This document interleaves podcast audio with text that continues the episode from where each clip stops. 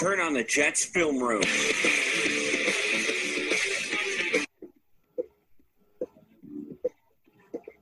Starring Joe Blewett. He over pursues, needs to dive at the ankles, which he does sometimes too much. Providing you comprehensive film study on the New York Jets. Howell sees that the play side gaps are clogged up. That was a really impressive play right there. That's that's like a little stuff you see on film. Turn on the Jets film room is now in session.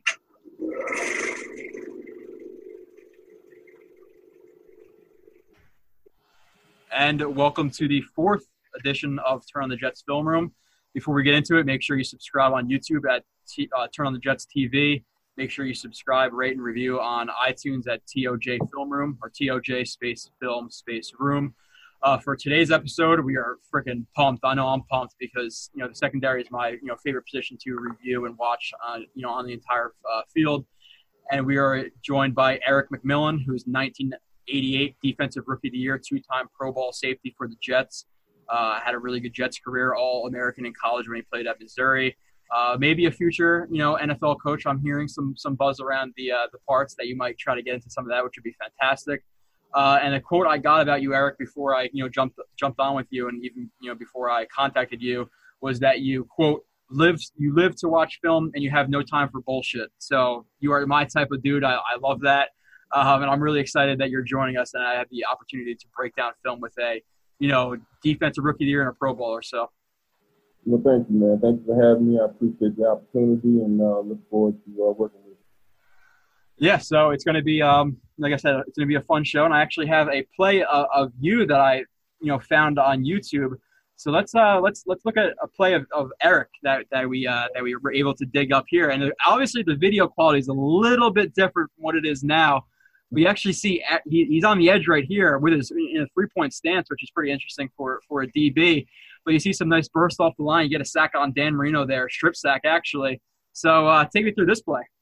Wow, I don't even remember that. wow.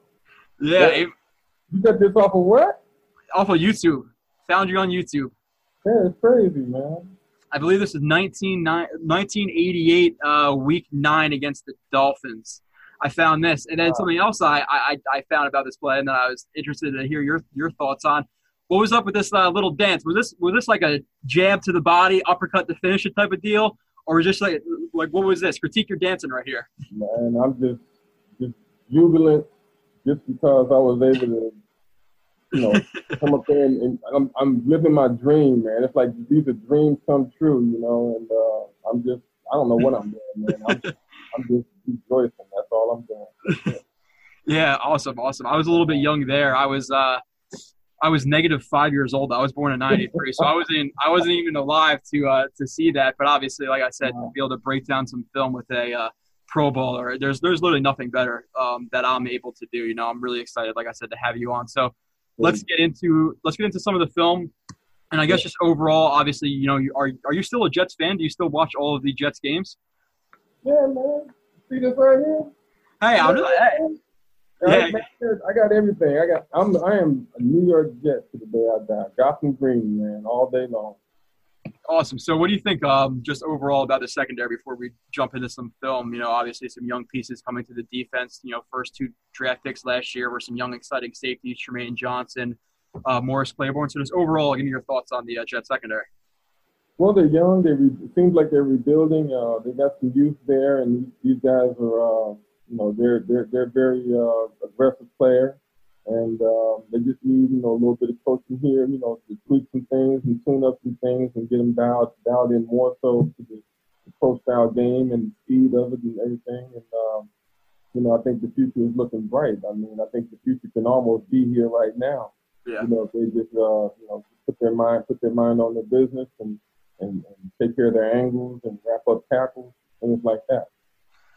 Yeah, no doubt about it. So let's talk about the first guy. We're going to uh, do a little bit of corner first, then we'll get into some safety with Jamal Adams and Marcus Maye. I'm going to try to do the higher up, more known players first, and then kind of trickle down to the lesser known players. But we'll do corner first. So we'll talk about uh, Trumaine Johnson, 6'2", 213, 28 years old, signed a five-year, $72.5 million contract, which is – I know a lot different, more different than uh, when you were playing uh, for chump change compared with what they're playing or you know playing for nowadays.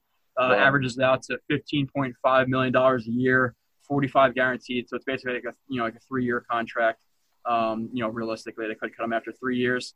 So uh, overall thoughts on Trumaine Johnson, and then we'll we'll get into some of the film. Did you like the signing? Hey, I'm glad he's there, man. What can I say about him? Uh, I need to, I need to watch him play, man. I've been really uh, I really haven't watched him that much. I've been kind of focusing on the safety a little bit, so yeah. I need to see what he does and see you know how he responds and, all that good stuff. Yeah. So um, yeah, obviously you're a busy dude. When we, when we talked a couple of weeks ago, trying to set up a time, you have like you know 14 different things you're doing and coaching this and doing that job, and so yeah. I know you're a really busy busy guy. So uh, like I said, we appreciate you you joining us. And on this play here, it's it's a zone look, uh, cover three, at least from what I see. You can tell you know he's not following guy in any um, you know type of man coverage. And one of his strengths, I think, our strength and I think he's a very effective corner in both press man. I think he's effective in off man. I think he's pre- uh, impressive in, in, catch man, which I don't. I'm not a big fan of catch man coverage. I don't know if you guys call that something uh, different when you played, but basically just playing two to five, four yards off. I don't really like it because, uh, just in my opinion, you know, I, I rather have a guy. You know, if he if he's going to play off, play off. If he's going to play on, play on. But when you're in that two to four yard range, you don't really have time to read the quarterback and read his, you know, take your read steps. But um, regardless, um, I, I, do think he's good in that coverage. And I think on this play, what I what I brought up was his fluidity in his hips. Like I said, it's a, it's, it's a cover three look. He's, he's using this shuffle technique, and the tight end breaks out on, a, on an out route. And I think he has some nice fluidity. One to just take that one hard plant to be able to flip his hips and get in good position to uh, to play this ball well. And another thing about that I personally think is good about this play, something that I've picked up from you know coaching clinics and watching YouTube videos is I also like how he's taking that that outside outside arm, and he has yeah. his inside arm still on the on the um, on the tight end. And another good thing about it is too that he's sta- he's stabbing through the ball here, where he's playing, he's extending his arm, where he's not swiping down at the ball. Um, but Erik, what do you think about this play? Yeah, go back to the very beginning. The reason why you're right there. Stop between the Bears when they line up. The reason he's lined up there is because he's there for run support. Um, just in case they run that ball in the uh, in the, in the C gap over here inside that tight end. I mean, he's got he's required to either fill either that defensive end has got contained, and this corner would be filling, or this defensive end would fill it if they ran the ball this this way, and the corner would contain. So he's up there for run support. Um, he's a primary pass defender, but secondary run support. I mean, he's like a linebacker right now. There's nobody outside of that tight end, so he's got to be off at least four to six yards off the line of scrimmage, maybe one to two yards outside of that that end man. So that's standard football all across the board. I mean, we do that in high school, you know, even where you know where I'm coaching. So that's a standard position to be in. Uh, he can play man from there. He can play zone. Uh, yeah. And then if you let it roll, go to the point where you were talking about where he had him hooked and he was sticking his arm out. You know, he's he's got good vision. He's looking back. I mean, he's he's ahead of he's ahead of the tight end. He can see that wheel route coming too. But the reason why he's hooking him with one arm, with that left arm, is because he knows that if he doesn't touch this ball or deflect this ball, or he's not trying to catch it, he just wants to deflect it and not let this uh, offensive player catch it. He's hooking him with the left arm to help buy him some insurance that he can make the tackle by just swinging his right arm over to the man, over to the man and holding on until you know help him get there, or maybe he can possibly pull him down himself. Uh, that's a that's great technique. That's a smart technique. Um, he's in a, he's in a good position, even if that wheel route, this guy at the bottom outside by the sideline, he yeah. came blazing down the sideline. Uh, he's possibly in a position to uh, come off that tight end and play the deep, deep fade route. But uh, once again, he's in a great position. He can see right past the shoulder of the tight end through to the quarterback, and he sees the quarterback throwing the ball. So he knows the ball's in the air. He's got the uh, he's calculated the trajectory of the ball. He knows it's not a fade route. Coming to the guy that he's on, so he's got to be there to make the play. Yeah, and you and you point out that he's playing so close to the, to the you know to the box here too because there's no you know the number one threat on that side of the field is not outside too, so he could he could cheat up a little bit there, and, and he's really good at, at tackling too, and we'll get into that. And you make a good you know great point too with that outside arm because if he if he misses the ball here, the tight end is able to make the catch. He has that ball. I mean, he has that arm to make that tackle. Where if you're going to attack the ball with that outside arm, you don't have that arm on the tight end or the receiver. They could run upfield, you can't make the tackle, and that's what also from what I learned is it's important with that that inside arm that you're going up with to, like I said, outstretch it like that because if he does catch it, you could still wrap. Where if you were to where if you were to swipe, you can't you can't wrap up. That arm is basically out of play. So it's a it's a it's a nice play from him. Like I said, strength. I think he's also um, another play I'm going to bring up is is his strength. Um, basically just on screens and people overlook that with with corners too, uh, and defensive backs in general, their, their ability to play the run here, and you see him on the bottom of the screen right here.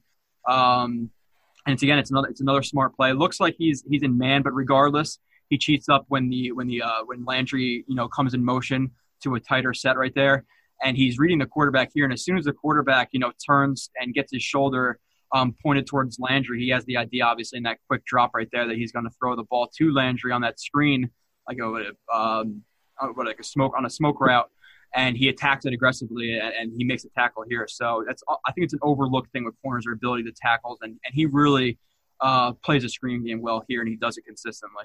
Yeah, he did a great job on that, and you know, you know, one thing maybe you know, sportscasters or announcers or especially fans they overlook is that these these these are highly trained athletes that are out here. You know, this guy Johnson, you know, and as well as his uh, inside uh, defensive back and the safeties back there, they know what the play is because teams have tendencies.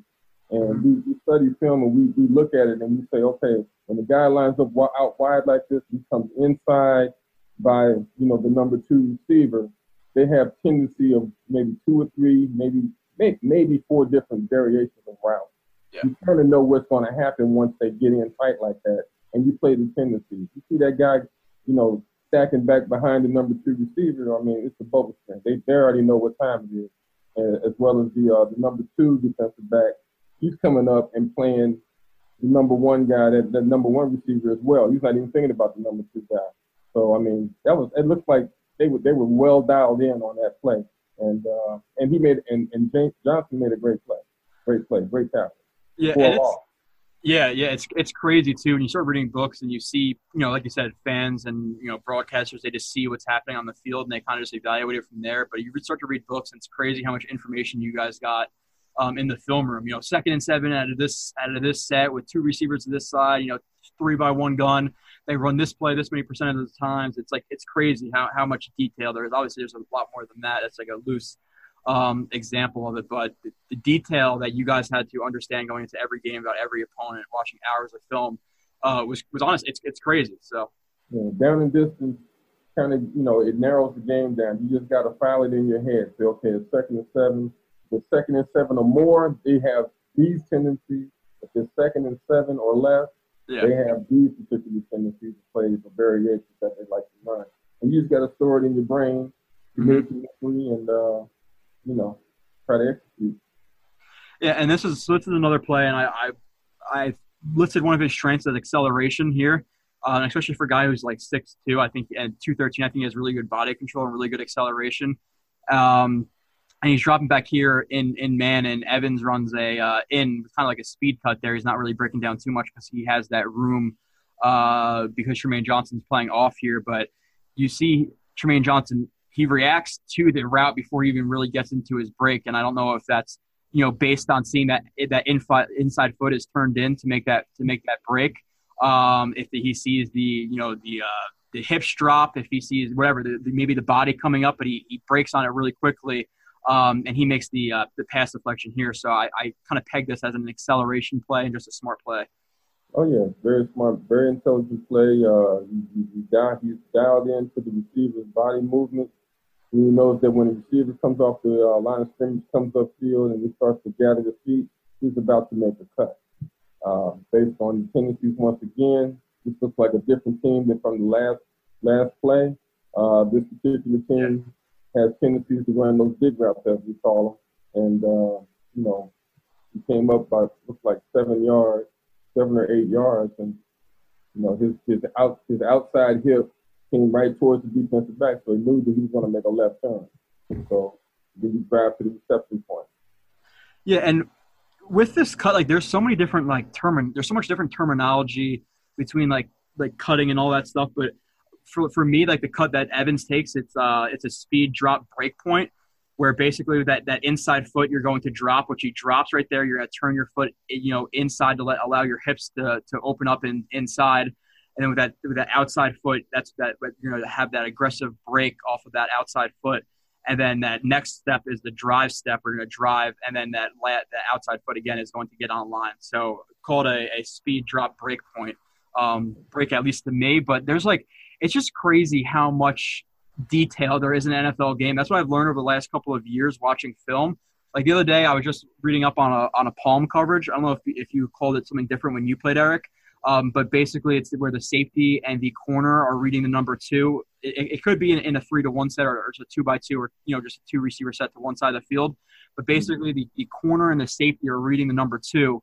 Where if that number two cuts outside, the corner on the outside is going to squat a little bit, allow the safety to play over top of the number one, and he's going to jump the number two on the out route. If that number two plays uh, his route vertically, it basically turns into quarter uh, coverage. And if that number two uh, receiver cuts inside, the the uh, safety is able to aggressively play the number one. So I don't know if you guys called that something different when you played, but just so much there's so much detail. It's, it's seriously the most interesting game in the world because it's a chess game where you see guys who are 240 pounds lighting each other up uh, it's the best drama TV uh, really out there. It's it's fantastic. I love it. Yeah, I mean, um, you know, palms. We never we didn't use the term palms. You know, back in my era, uh, okay. it's cover two. We use we use the term. We say kind of we say read. We call it read. We call it read defense now. I mean, you know, the team that I coach now, we we play we play palm, but we call it read. Okay. So it depends on what era of a guy you're from. Yeah. you know what kind of language you use, but I mean, it's all the same stuff. You just got to learn the language. Yeah, that's why a lot you hear a lot of players when they go to new teams. They just say that the, the terminology and the language is different, but they have share a lot of similar concepts. So, uh, yeah, it depends on who you learn from, where you learn from. But yeah, palms or whatever you guys called it. But another play um, from him, and you know, listing a couple of those other strengths: aggressive in the run game, consistent tackler. And in this play, you, you see him take his read steps when you're playing when you're playing off. He's playing almost ten yards off, so he's playing you know nine eight yards off and you and you see him watch Petty here, who's you know it's Bryce Petty, so he's not the greatest quarterback in the world, as you know. Um, he takes his read steps, and it looks like as soon as Petty, um, you know, goes to load up this ball, he's driving right on this on this ball on this hitch right here, and actually should have been an interception if, if Petty was on target here, but um, he he wasn't. So this is another good example of just awareness and, and you know playing smart, taking your read steps. Yeah, um, the reason the reason why you slow kind of slow playing it for the first three steps because he's reading the quarterback. He's he's got a. I mean, if it's a foot race to the to the goal line, he's got a ten yard head start. So yep. if you're a defensive back that you feel like you have you know great speed, you get a ten yard head start. You're very comfortable. Okay, so you're not worried about getting deep deep. You just want to keep your eyes on the quarterback. Uh, peripheral vision. Use your peripheral vision to see the receiver. And if the quarterback's looking your way, and he's throwing the ball right, like he catches the ball, he gets the ball gets high to him, he catches it, one, two, three, he turns, he's gonna let it go. Drive on that, drive on that receiver. Get to the receiver first. You get to the receiver before the ball gets there, go for the ball. Um, mm-hmm. Looks like a great play.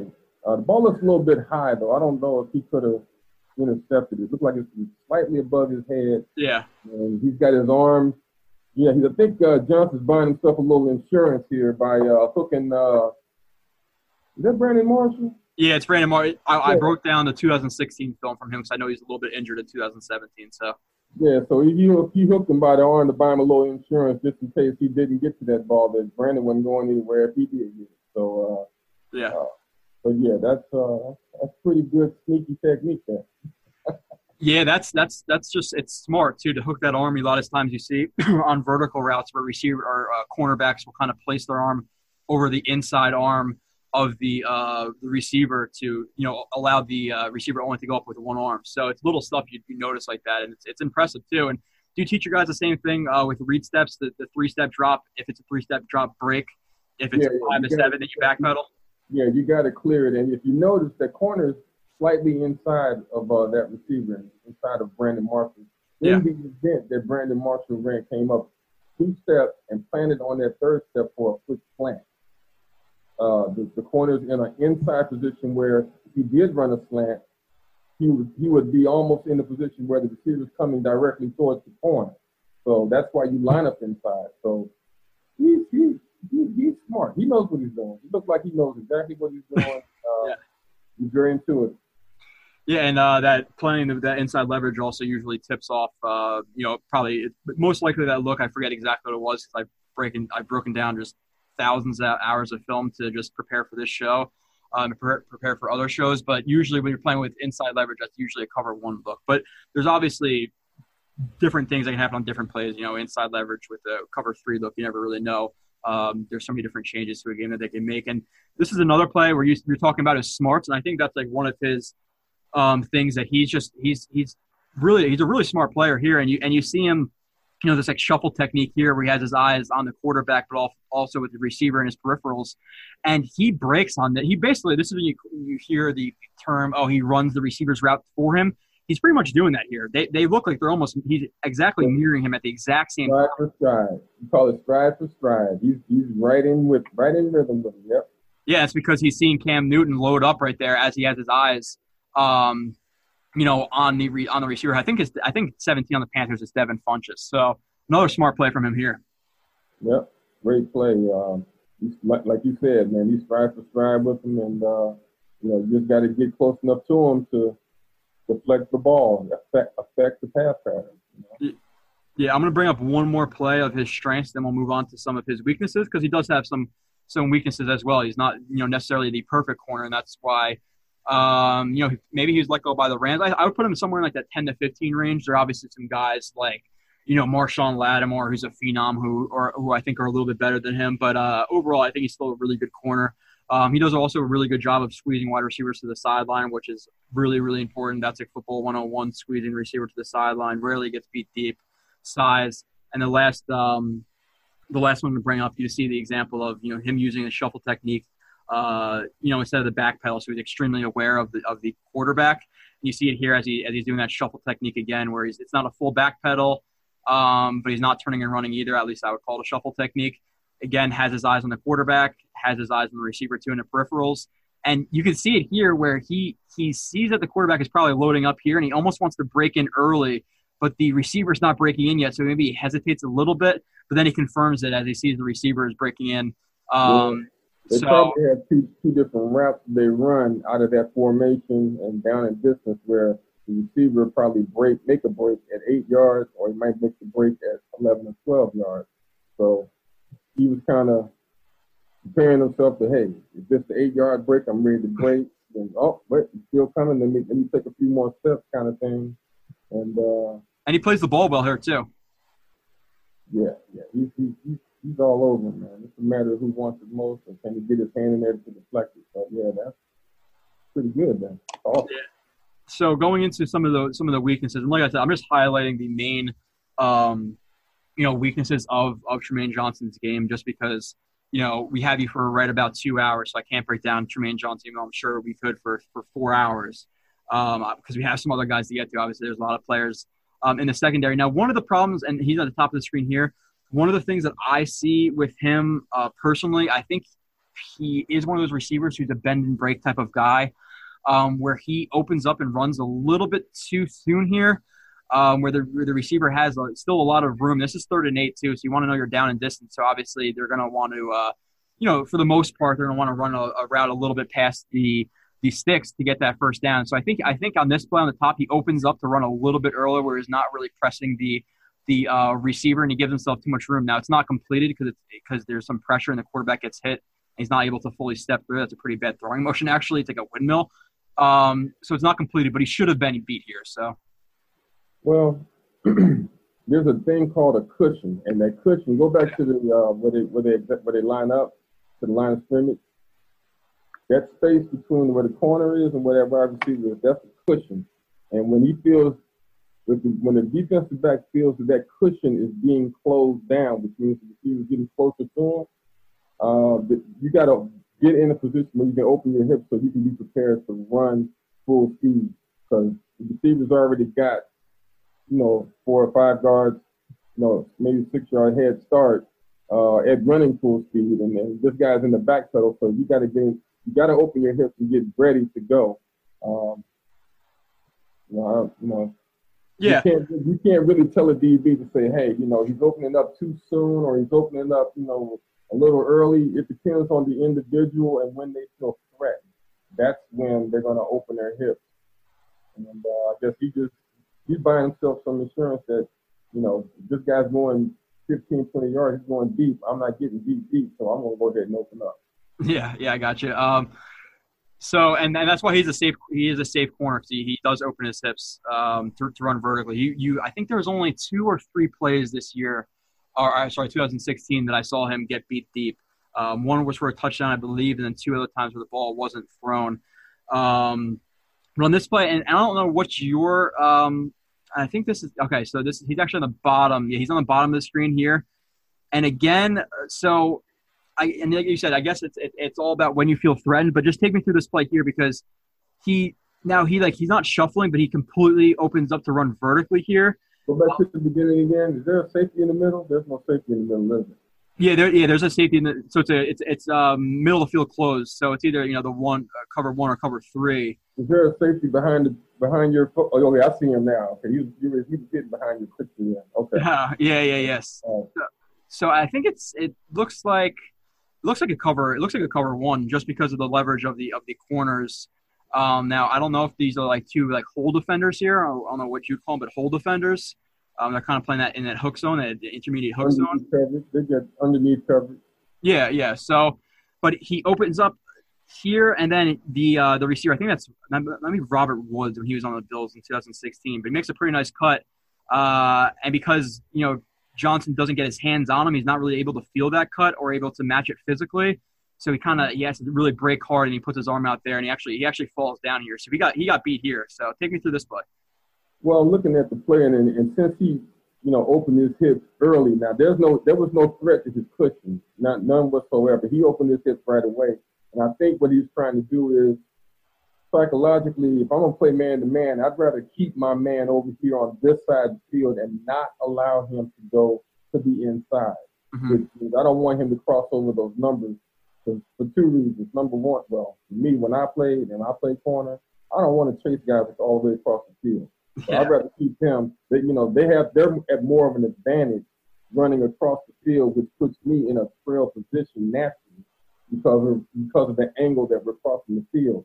My my perception is, or the corner's perception is, I'm playing man. I'd rather keep him in this area between the numbers and the sideline. That that way, this receiver has less real estate to work with. The Yeah. corner, the quarterback has less real estate to throw the ball in, and I have less real estate to cover if I need to chase him around the field. So I think he was just trying to open his hips and say, I'm gonna keep this guy right over here, and I'm gonna deal with him right over here. Yeah, and um, especially with, with cover one too, which that, that did look like cover one because you don't really have inside help. Where if it is a zone look, you know you could cheat a little bit outside because you can you can press him inside and then he's cutting into different zones, whether it be the safety or the hook zones of the linebackers. So cover one, uh, cover one, you're on man. You do have to be a little bit more safe. Uh, but and then the next play um, is and and this I don't know if you agree with me on this on this one, but so my thought in man, and obviously you know a ton more than me. You played in the NFL, you were coached up, but uh, you know I've been I've been really training myself the last two years to watch film. And uh, when you're on man, you want to stick on your man and not look back into the into the the backfield um, because you're losing that man. Even if he does have hands on him here, he's he's reaching a little bit for him, so he's not too tight to him where where they're hip on hip. Um, but he's on the bottom of the screen here, and he, and he, you know, he plays it pretty well. Like it's a, it's not an aggressive press; it's like a soft, more of like a, sh- a soft shoe technique here. Gets his hands on or gets his hands on him a little bit, is matching him pretty well. But I think the problem with this play is as he reaches out, he's looking back into the backfield right there, or at least it seems like it to me. And then as a receiver cuts back outside on the corner route, um, he's he, he's not seeing that with his eyes, so he's a split second late, uh, split second, you know, late to react to it. Uh, and he gets, you know, he gets beat here on the on the corner here, where it's, you know, it's only two three yards, but two three yards in the NFL, as you know, is is a big enough window to hit that. So If you're not close enough to touch him, you're beat. Go back to the very go yeah, go back to the very beginning. Let me look at this top corner right quick. Okay, now okay, freeze it at the very beginning. Go back to the but it, okay, freeze right there. The corner up top is inside technique on that wide receiver. Yeah. Johnson at the bottom is not inside. He's outside. That's the mistake number one. That's why the receiver took an inside release. That's that's putting him in a bad position, and then you compound it by looking in the backfield. When you look in the backfield and you're covering a guy one on one in the position that you are, you're still moving full speed. When you're looking, you turn your head, you're going to slow down. You're going to lose some miles per hour.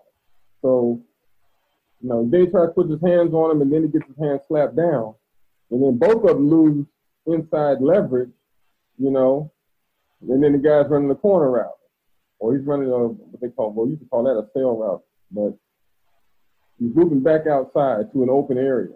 Yeah, away, yeah, away from the safety.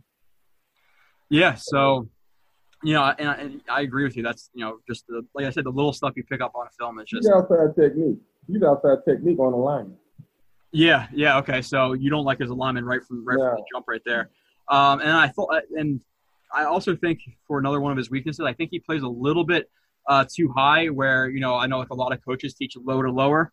You know, don't don't pop up at the snaps. I think he plays a little bit high at times, but this this play, and again, it's it's being a little bit a little bit safe here. Where, like you said before, it depends on how, how you how you're feeling here. But he's on the bottom of the screen here, and it looks like another.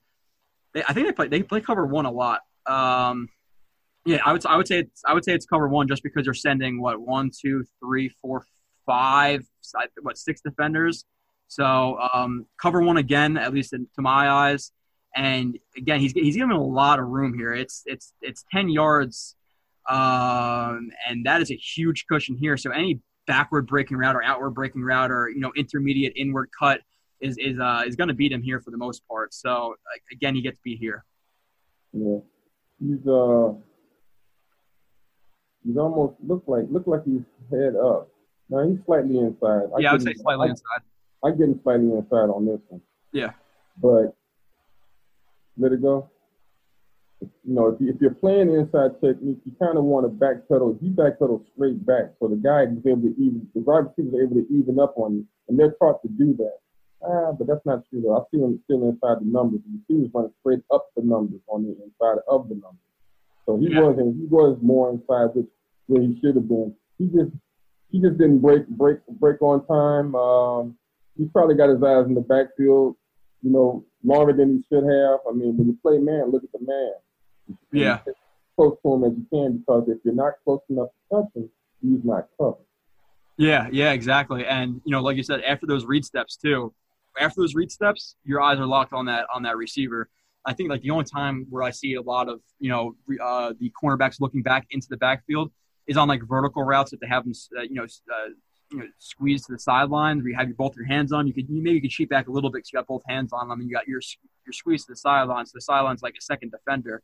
Right. Um, but you know, uh, when you're in the open field like that, when you're a man, keep your eyes, you know, on on on that man. Play through the ball if you have to. Uh, you know, make up your ground. Now, if you're if you're hip and hip and you got you got hands on them, yeah, maybe you could look back. But yeah, you can look back. You know, you can take a take a peek then, but uh, you're not close. If you're not close enough to touch them, I can't say that enough. I mean, yeah, you know, you, you're you're you're a fan. You know, just like a fan, a guy sitting in the stands, you're gonna watch the play happen right in front of you. yeah.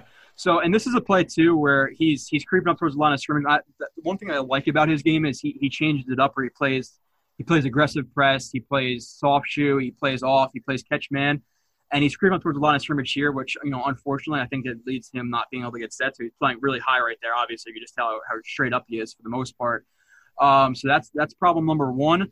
And then another thing about his game too is where I, I know most coaches, I'm 100 or 99% sure most coaches teach you know have your eyes on the hips because the head fakes can fake you out a lot.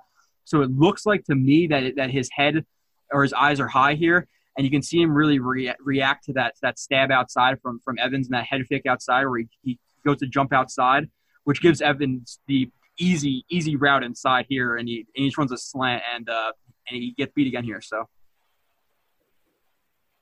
Yeah, yeah, he's he, he, he's not ready, man. You know, he's walking down into a, into a press, and that's, that's kind of tough to do, man. I think you'd be better off just sitting right there on the, on the zero of the 30 yard line, be slightly inside, and, and, and wait for him to come to him. Uh, I mean, a jam, when you're jamming guys, jam right at the line of scrimmage is you'll have the same effect even if you you, you got hands on them two or three yards downfield you know, pro football's got that five yard uh, window of opportunity to put hands on people, but I mean, if you're you ain't ready, man, you know, you got you got to be you got to be inside. You got to, your knees got to be bent before the snap because the first thing that happens in order for you move, you got to bend his knees. Well, this receiver already took two steps forward by the time he bent his knees. One, two, he's got two steps, and his Johnson's knees just started to bend. So yeah, he, you're right. He's a little bit high. You got to get ready. He's playing on his heels a little bit too here. He's like almost like sitting in a chair too, so you're off balance right from the snap right there. It's not going to put you in the most advantageous position to to win. Yeah, it's kind of like oh shit, they just snapped the ball. Yeah, yeah, exactly. So moving on to the next guy, Morris Claiborne. They they re-signed him for seven million dollars. He played pretty well last year, especially towards the beginning. Struggled a little bit more as the season went on. 5'11", 188, 33 inch arms. That's the trend among Jets uh, corners for the most part. That they really, you know, they like guys with long arms. Uh, played 15 games last year, but that's not the norm for him. Um, one of the strengths, like I said, is that arm length. Um, overall, like I know, I know you said you, you, weren't able to break down a ton of film. I know you watched a lot of games. Just like, what are your overall impressions of, of uh, Claiborne last year? Claiborne's pretty, pretty impressive. Um, good enough to play pro football. You know, I'd like to see him make more plays. Yeah. Uh, you know, I think I think the opportunities were there.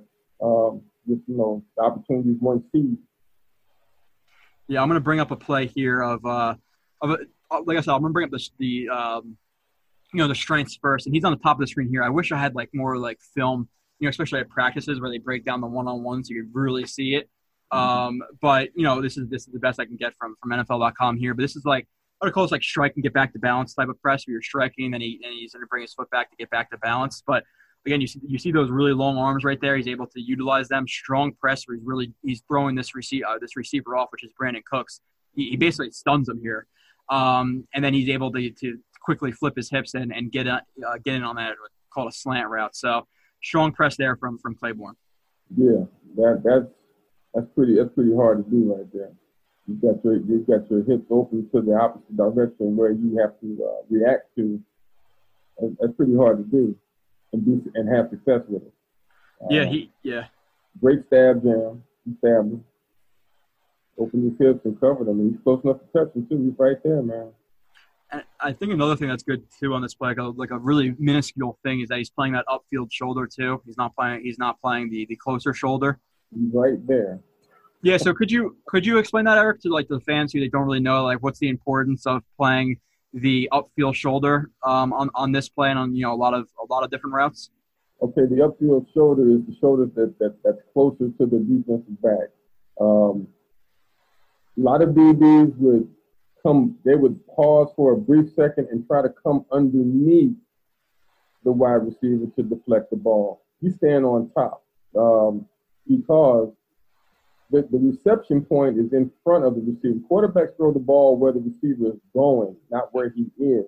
Yep. So if you stay on the upfield shoulder, he can just he, and he's right there, he can just reach in, just stick his hand in there and just knock the ball down before he even gets to the receiver. So it's it's the optimal place to be on a slant route like that. You never want to be underneath the slant route um, because yeah. you know who knows you got you got a Dan Marino or uh, you know some of these other great quarterbacks that can thread the needle, so to speak, uh, you might not come on the winning end of that thing. Yeah, when you're on that upfield shoulder, you have you're in position to, to play the ball and play the receiver. When you're on that that that uh, shoulder that's closer to the line of scrimmage, you're going to see a lot of uh, quarterbacks, good quarterbacks, throw the receiver open. That's what they talk about, throwing your receiver open. So you got to play that upfield shoulder, um, at least until you see the ball. Then you can then you can undercut it or jump it, but uh, you got you got to play that field shoulder initially. And this is another this is the play of another one of his strengths, and I think this is something that's again overlooked by by fans and by the Jets, uh, people who are Jets fans, is that the Jets actually have really good tackling corners, and in both Claiborne and Trumaine Johnson, even Buster Skrine. People don't love his game, but um, they're all really strong tacklers, and that's that's important, especially for a Jets defense who I don't think they're too strong outside linebacker. Um, you have those those corners to make those tackles on those outside zone, wide zone type of plays here, uh, and you see Claiborne on the bottom of the screen here. He's getting physical with um, Amari Cooper, he, you know, he rips him inside and he keeps that extension with that outside, with that, you know, that uh, inside arm here. And he's, his arm's on Amari Cooper's chest and he's keeping it extended. Um, he's willing to get into the run game. So he sets a strong edge there. He's keeping outside leverage, which you have to do if you keep inside leverage or the running back cut outside and break a big run. So he, he plays it properly here. Um, I don't know who tackles him initially there. Um, but you see Claiborne just willing to you know stick his head in there. I, I like the uh, the edge that he set. Right, and that's uh, he's in great position, and you know that I guess that's that's a safety. I think it's, yeah, that's a safety. Uh, yeah, it's uh, it's Marcus Maye. Yeah, it's Marcus Maye. Okay. Yeah, that that that Mar- Marcus Maye was able to come down and make the play because of what what Claiborne did. He set the edge, like you said. Um, he kept his man, he kept his outside arm free. He's got the receiver on the inside, and and the safety was able to come down and run the alley and find the ball. So great play. Yeah, yeah, another good play here uh, there, and another one. Um, you know, I'll, I'll, bring up. I think another you know strength is that he sh- he showed promise in both zone and man. I think he's a he's a smart player. For the most part, his pads don't rise up at the snap, but I saw it sometimes. Also, like Trumaine Johnson, I, I think that he um, changed up his his technique a lot, which is a good thing because obviously you know you want to have a plan coming to the to the line of scrimmage as a receiver and as a corner too, but when they consistently change up their techniques uh, inside, outside, off, you know, aggressive press, soft shoe, it, it, messes with the receiver a little bit. So I think that's important.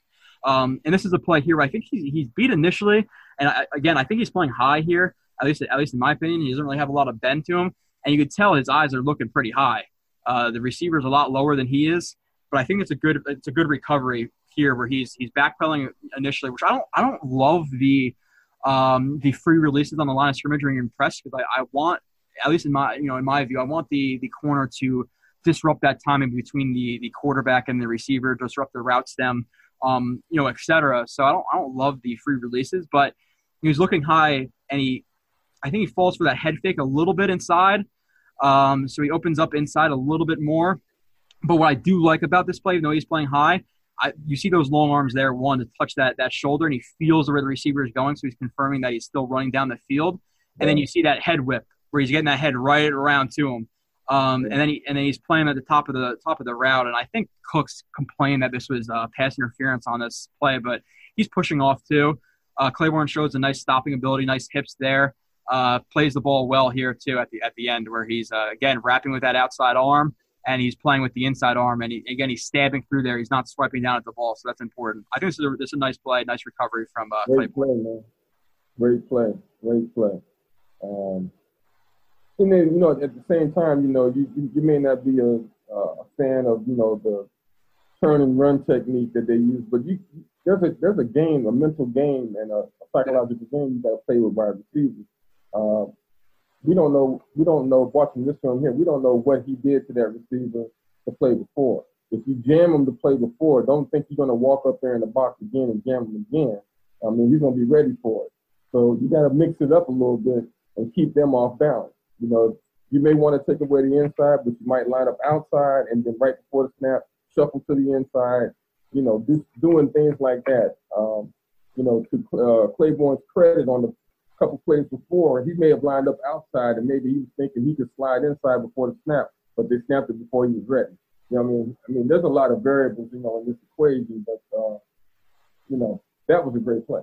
Yeah, and and, and I, I mentioned it before, uh, just changing up that technique. You know, maybe the receiver's preparing for for a, a jam. Um, so it, I, even though I'm not necessarily a fan of it, it's just you know everybody has their preferences. I'm, not, I'm not a fan of it either. I'm not a fan of that yeah. turn and the guys either. I, I, want, I want some hands on, touch them up. Well, I know you're an aggressive dude too, so you you like to you like to get into the receiver and, and really disrupt their route stem, I'm sure, and jam them and shake them up at the line.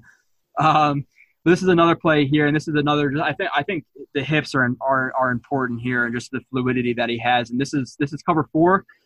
Um, you know, so cover four, so he's he's playing, you know, with that outside leverage. And Julio Jones is, you know, he's pressing up the field. He he sells the vertical well. Uh, doesn't really, you know, doesn't really show that he's going to break out here. Maybe he rises up a little bit. Um, but I think it's a nice play from from Claiborne as he one he gets that inside arm um, on the receiver to kind of slingshot himself, and then right. you see him you see him with that inside leg right here, where that hard stop right there, where he's slowing down his momentum, and then he he uh, he gets his, his hips all the way around there where he kind of has like that that T step type of deal where he's getting that that that uh hallway you know towards the the sideline where he wants to run. So he gets his foot all the way around to be able to, be able to burst off of that foot. So nice hips here. I think he, I think he plays this this, this really well. Uh, the ball sails a little bit too far but I I think this shows that fluidity that I was talking about. It does it does well said. So, yeah, I think that that's actually one of his most impressive plays right there too, and that just that that inside arm to be able to slingshot himself, uh, slingshot himself was was impressive. I want to bring up one more play of his weakness, of uh, sorry, of his strengths. We'll get into some weaknesses, and then we'll get into uh, you know your boys, the, the, the safeties, and some of the hard hitting, aggressive type of type of guys. So uh, I know you're probably excited to break down Jamal Adams. He was he was really he was really exciting, and this is a play. He's on the top of the screen here. Uh, I don't know if this was I'm gonna say cover. This looks like well, he's playing. He's playing on inside leverage. This is cover one. I, would you would you say cover one, Erik, on this play? No, because well, let me see. Let it let it go a little bit. Yeah. No, because linebackers aren't taking, or this this uh the guy covering the slot up top is not. Oh, you're staying with him. Yeah, it's like so like you got two on your knee. I see some covers like so for me, I see cover one looks where the where teams like to have the linebackers like underneath, either playing like a wall technique or they play in like both like just those intermediate hook zones. So maybe it's a mix. I think it's a mix of, of man and zone. I guess we can call it. I, guess I'll call it cover one for now with those two uh, underneath hook defenders. Uh, maybe like an inside out type of deal on that on that running back. But regardless, look into the top of the screen where I, I believe it's man, or at least he's he's uh, matching the he's pattern matching if it's not man. And I like the ability here of again, this is hips, and he's he's working to stay square, which I'm I know a lot of coaches really emphasize staying square here. He's staying square. Um, Demaryius Thomas fakes inside again. He's he's planting, staying square again, uh, and I think he plays. I think he plays that route pretty well at the top of the screen. Yeah, yeah he's he's all over it, and he is playing man for sure. He's not even concerned about the number two receiver, so um, he's got his back to him. He's definitely he's definitely in it to winning on the man technique, and uh, his knees are bent. He's low. He's fluid. He's moving with him. Supposed to touch him It's good technique, man. Now, what? So, so exactly what level do you do you coach right now? Just curious. I'm on the high school level. So, do you do you ever like take your players into the film room and show them some film on NFL players and try to break down their game for your for your players to, to really watch and get an example sometimes. of? Sometimes, sometimes yeah. I do. Yeah. yeah, just just curious. Because I played I played high school football and they didn't really do that with us, and I was wondering why you know why sometimes they didn't do it because obviously when you're showing the best of the best, um, I think that you know it's good examples. But okay, so going to some of um, you know his his weaknesses though.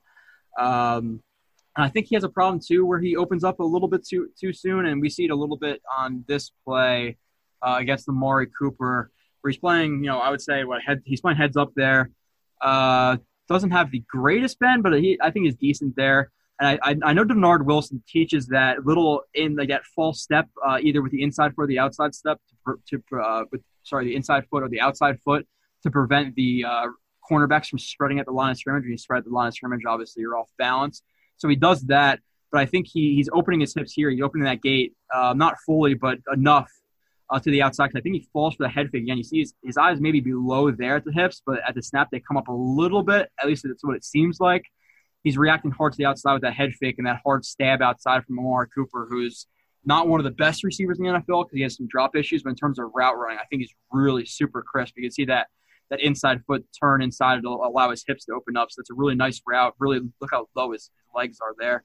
Um, but Claiborne falls for it outside, and then he's he's opening up the inside for, for Cooper to take, and, and Cooper takes it and, uh, uh, and um, you know gets that slant. I think probably pass interference there too from Claiborne yeah. holding that inside arm, pulling it. So that's a hard cut by Cooper, boy. He made a hard cut to cut back in there. I mean, that's all that's happening within two yards of the line of scrimmage. Yeah, he's a beast. He's a beast at route running. That's, that's a pretty that's a pretty good route.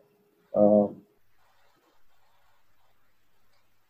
so, what would you say about uh, you know Claiborne there? You think you think he's opened up a little like because let's say if he was keeping if he was looking low. See, his hips are still pointed inside there when he's going to break, so maybe he wouldn't fall as hard for the outside if he was looking at his hips.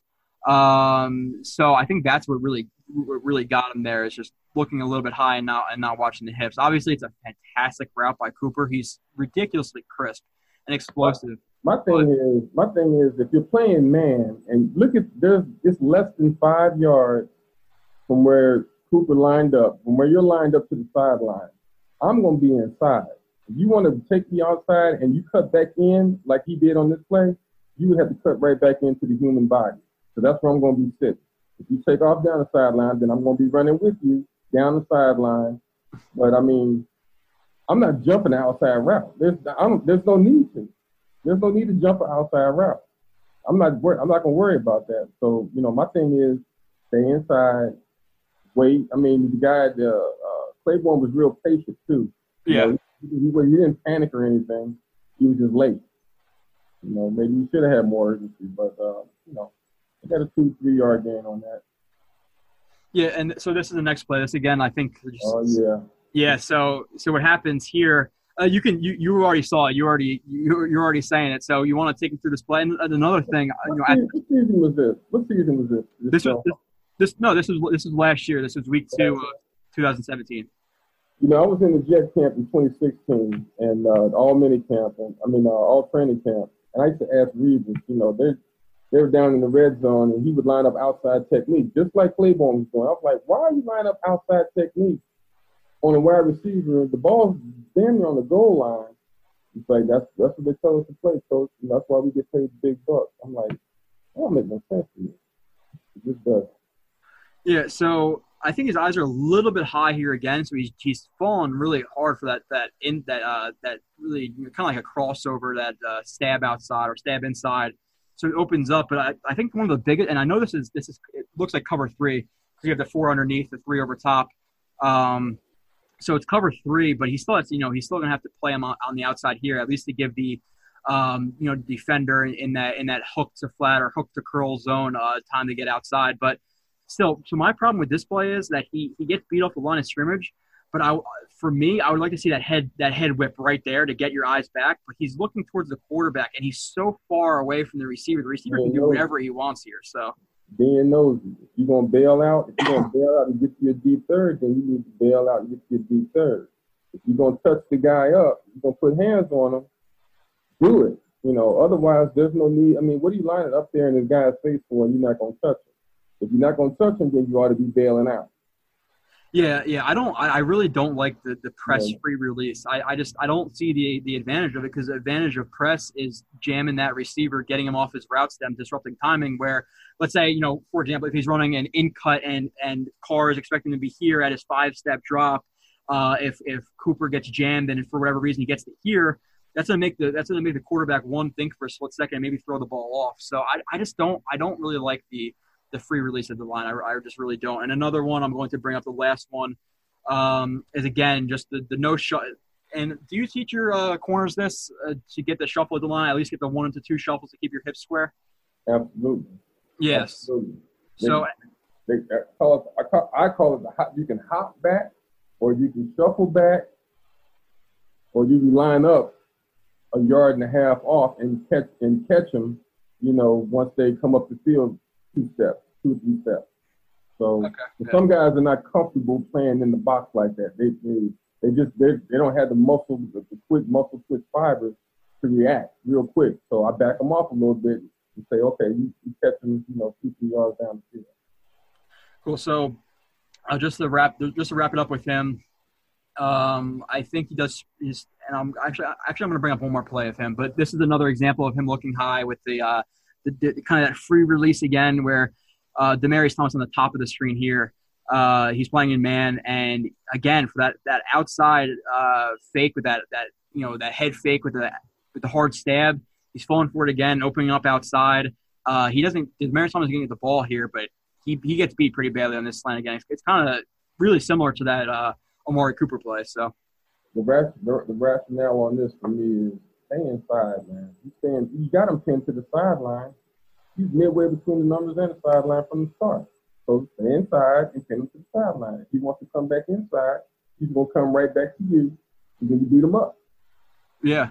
Yeah, and it's not and it's not like Demaryius Thomas is a burner either. So Claiborne has some decent speed where even if you know you, you don't have to open your hips up um, right away with him. So you know, obviously with burners, I mean, yeah, maybe you can cheat a little bit, open up to prepare yourself to uh, you know, play a little bit safe. But, um, you know, Demaryius Thomas isn't a burner. And on the top of the screen again, this is the last play. We'll bring up a Claiborne, then we'll get into the the safeties. We'll try to get as much as we can from from Erik. We're going to drain everything we possibly can out of him. Him. So, uh, but I want to do the, the, the, top players first. He's at the top of the screen here. Um, again, he's he's heads up. He doesn't have too much bend in, in his knees there.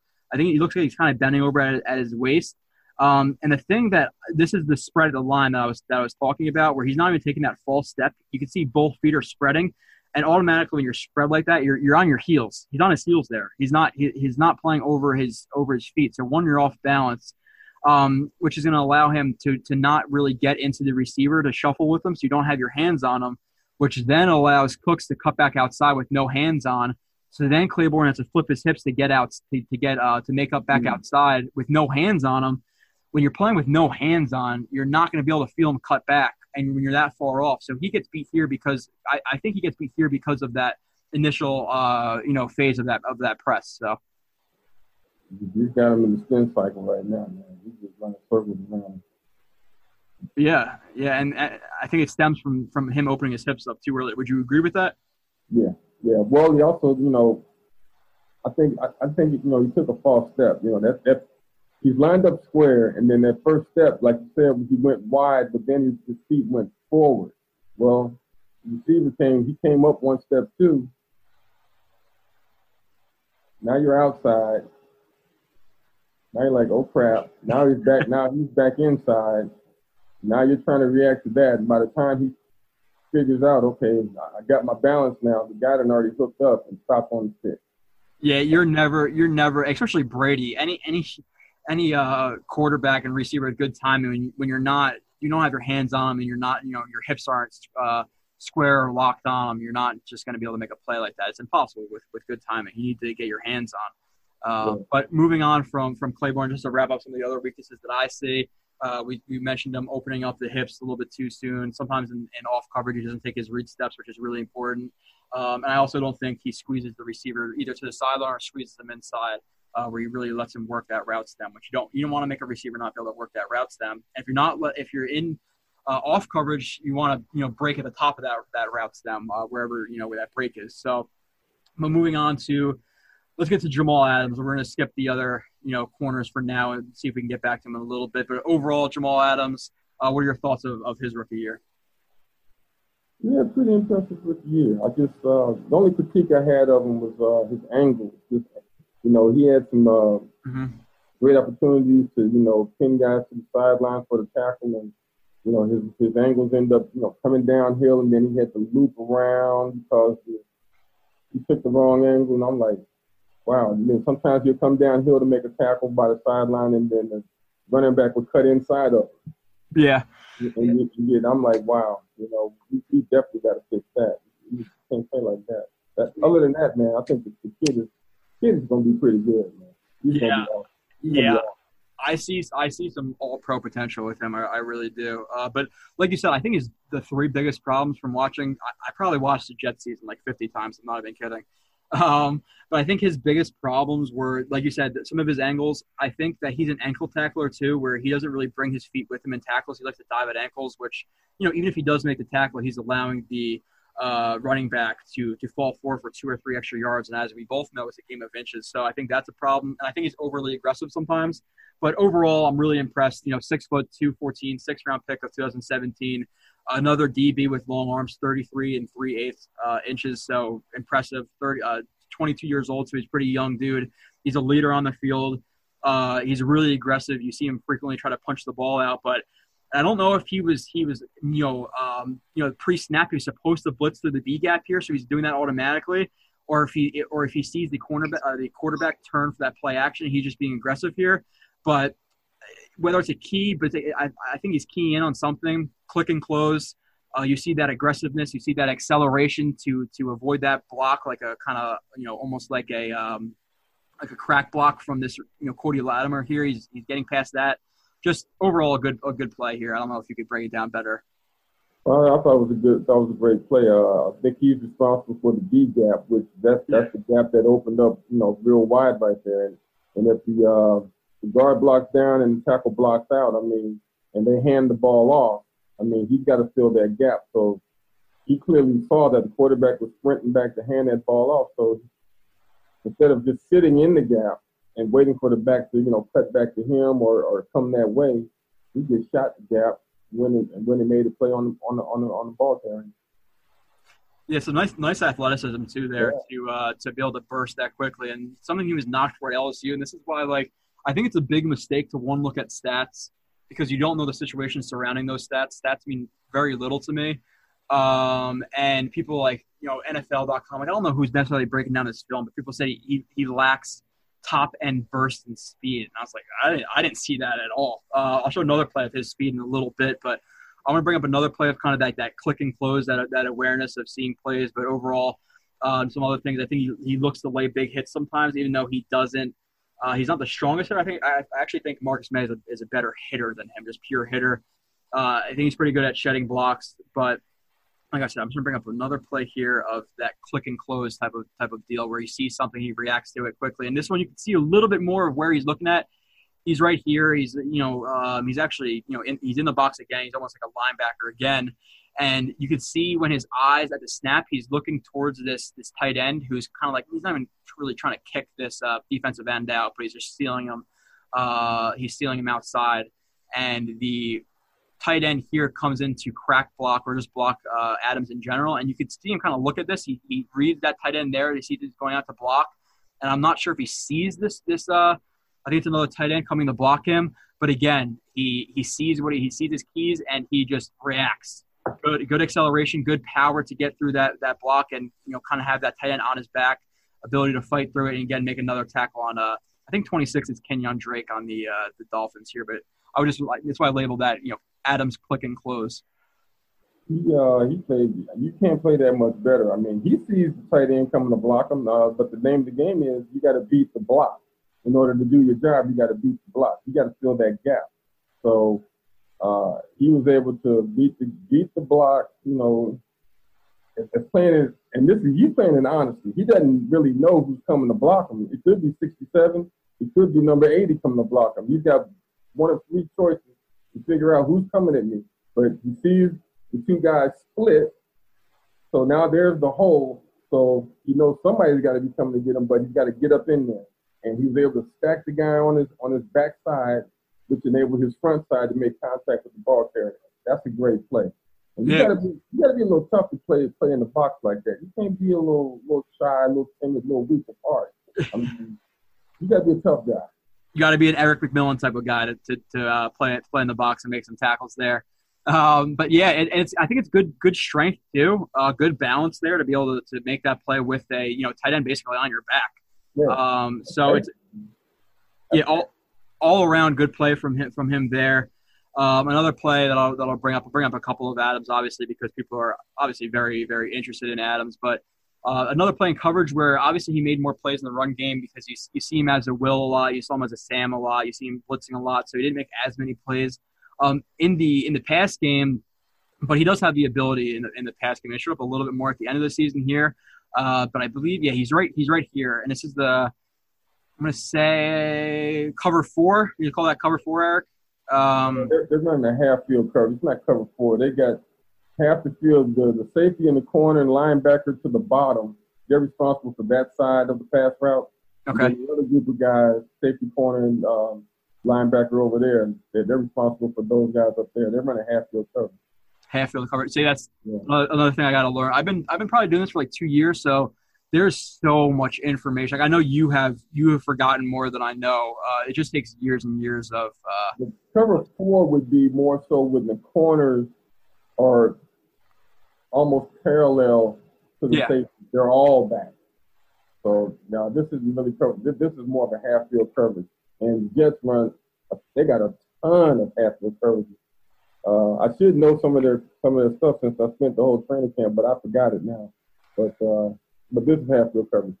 Yeah. yeah, and that's what could confused me too here with this because like, and I, I thought it would, could have been cover four because I'm not really too aware of half field coverage. I'll have to look, uh, you know, research that a little bit more but how Roberts is not really matching uh, the number one threat on this side of the field, even though he takes a vertical stem. So I kind of had my my uh, questions about it, but but regardless, so you see Adams here. He's he's in that he's in that like the middle fourth area, um, and a, another uh, just a strong break on the ball here as you see as he sees. Uh, I think it's Kelce who breaks in on a dig route, and he jumps it, uh, almost makes the interception. He didn't make the interception. He dropped it, but uh, nice acceleration, nice break, pretty nice footwork there. uh, gets gets low. He gets that uh, that that T step down where he's you know planting that foot pretty well, that back foot, and he breaks on the ball almost an interception. So great play, man. Great read, great play. Process of elimination on on the guys that are in your particular area.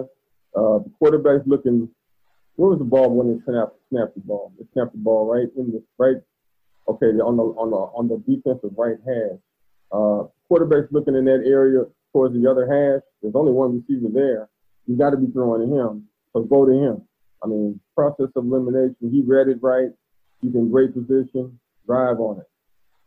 Yeah. Go. Yeah, yeah, he, he like I said, he made a t- he made a ton of plays um, last year, even in the in the past game too. Hopefully, he does come away with his first interception because obviously he was disappointed. He said it himself that uh, he wanted an interception. I'm sure that uh, you know all defensive backs want interceptions. if They're exciting plays to uh, to yeah, make. That'd have been a, that'd have been a nice 90 yarder for him. Yeah, yeah. So another one, um, like I said before, I think he has good balance. I think he diagnoses screens pretty quickly. He will jump routes. He played everywhere from, you know, deep middle third to cover four to cover two to cover one high, uh, to hook zones to curl flat zones to man to man. Um, but so he, he played everywhere, so that was impressive too. And this is another play. Um, this is that aggressiveness, and he, he's on the edge right here, um, in the box and the aggressive the, the, the, aggression comes in right here where he's not letting the you see a lot of like safeties even de- some defensive backs let the uh, kind of they absorb the blocks. They don't really take the fight to the to the tight end or the, whoever the blocker may be but i like on this play how he sets the strong edge. He, he gets under he duck, he's ducking his head a little bit here but still regardless he takes the fight to the tight end. Almost knocked the tight end off his feet. Yeah he, yeah, he knocks him back what almost two three yards here. And then yeah. another good thing about this play after that he's not like penetrating hard up the field where he's going to give Jay Ajayi potentially a cutback lane. I like how after he delivers that shot to the tight end, he's shuffling his feet here and keeping his uh, keeping that outside leverage and also keeping his hips as square as he possibly can. So really nice play setting the edge there for uh, Jamal Adams. All pro play, man. That's that's that's awesome. That's awesome. Yeah. So can't that much better than that. Yeah, yeah, it's that. That's like one of those highlight plays that uh, that you that you see on you know uh, YouTube clips and all this stuff. You're really physical, energetic player, has some range. Uh, one of the plays that I want to bring up of him. Uh, see if I can see if it's here. Um, yeah, so this is this is this this is speed. I'm gonna show another play actually a, a little bit better of of his speed, but this is against the Bills in Week One, and it's third and nine, and he's in he's in man on the uh, on the tight end here who just breaks out into the flat so he's playing it smart, where he's not playing it too aggressively. He's, he's giving himself a cushion to react um, on on third and nine. So he's playing a little bit safe here. But as the tight end breaks on on the flat, you know he gets the ball from Tyrod Taylor. You see some of that speed from Jamal Adams to get to the sideline make the tackle uh, pretty quickly. I think it was it might have been this play. I think this play the, the tight end actually dropped the ball. It kind of fumbled out of bounds because Adams came with that like little swing from the outside. But uh, some nice speed from him here. Is playing you know smart, uh, playing off on third and nine. He closed. He closed. It was a gain of gain of four yards if they drew to complete. So third down, you know, third and third and nine. Great play. And I think you're going to uh, take you know four yards on third and nine as a safety anytime. So uh, absolutely. Yeah, so another another good play. Now I want to show a couple more plays of his, of his of his strengths. Like I said, I wish we had you know 25 hours of breakdown film because I, you know I've learned a lot from from you and some of the little things that you you notice and pick up on. I wish you could talk more about half field coverages so I could, you know, douse myself in that because I love I love learning learning new stuff. There's you can take it takes do it again, man. That's all. Yeah, yeah. Hey, I'm I'm down with that. Like I said, if there's ever a game where you're pissed off or you really like where the Jets played, you have an open invitation to text me and just say, "Hey, man, I want to come on and talk about this game." Uh, any anytime a you know NFL player wants to come on, ex NFL player, I, I welcome it. Um, another play here, and this is this is another another just awareness play where he's he's timing the snap here. Uh, you can see him, you know, working towards the line of scrimmage. Um, you know, as Fitzpatrick is is ready to snap the ball, so I think he times it pretty well here, and he's tracking the ball backside. You know, good speed again. Um, so just another, you know, athletic type of play, timing the snap and, and speed. Yeah, this one, uh, I think this they he, he, knew he knew what was happening from repetition. Uh, they you know they they seen him run this play in this particular situation.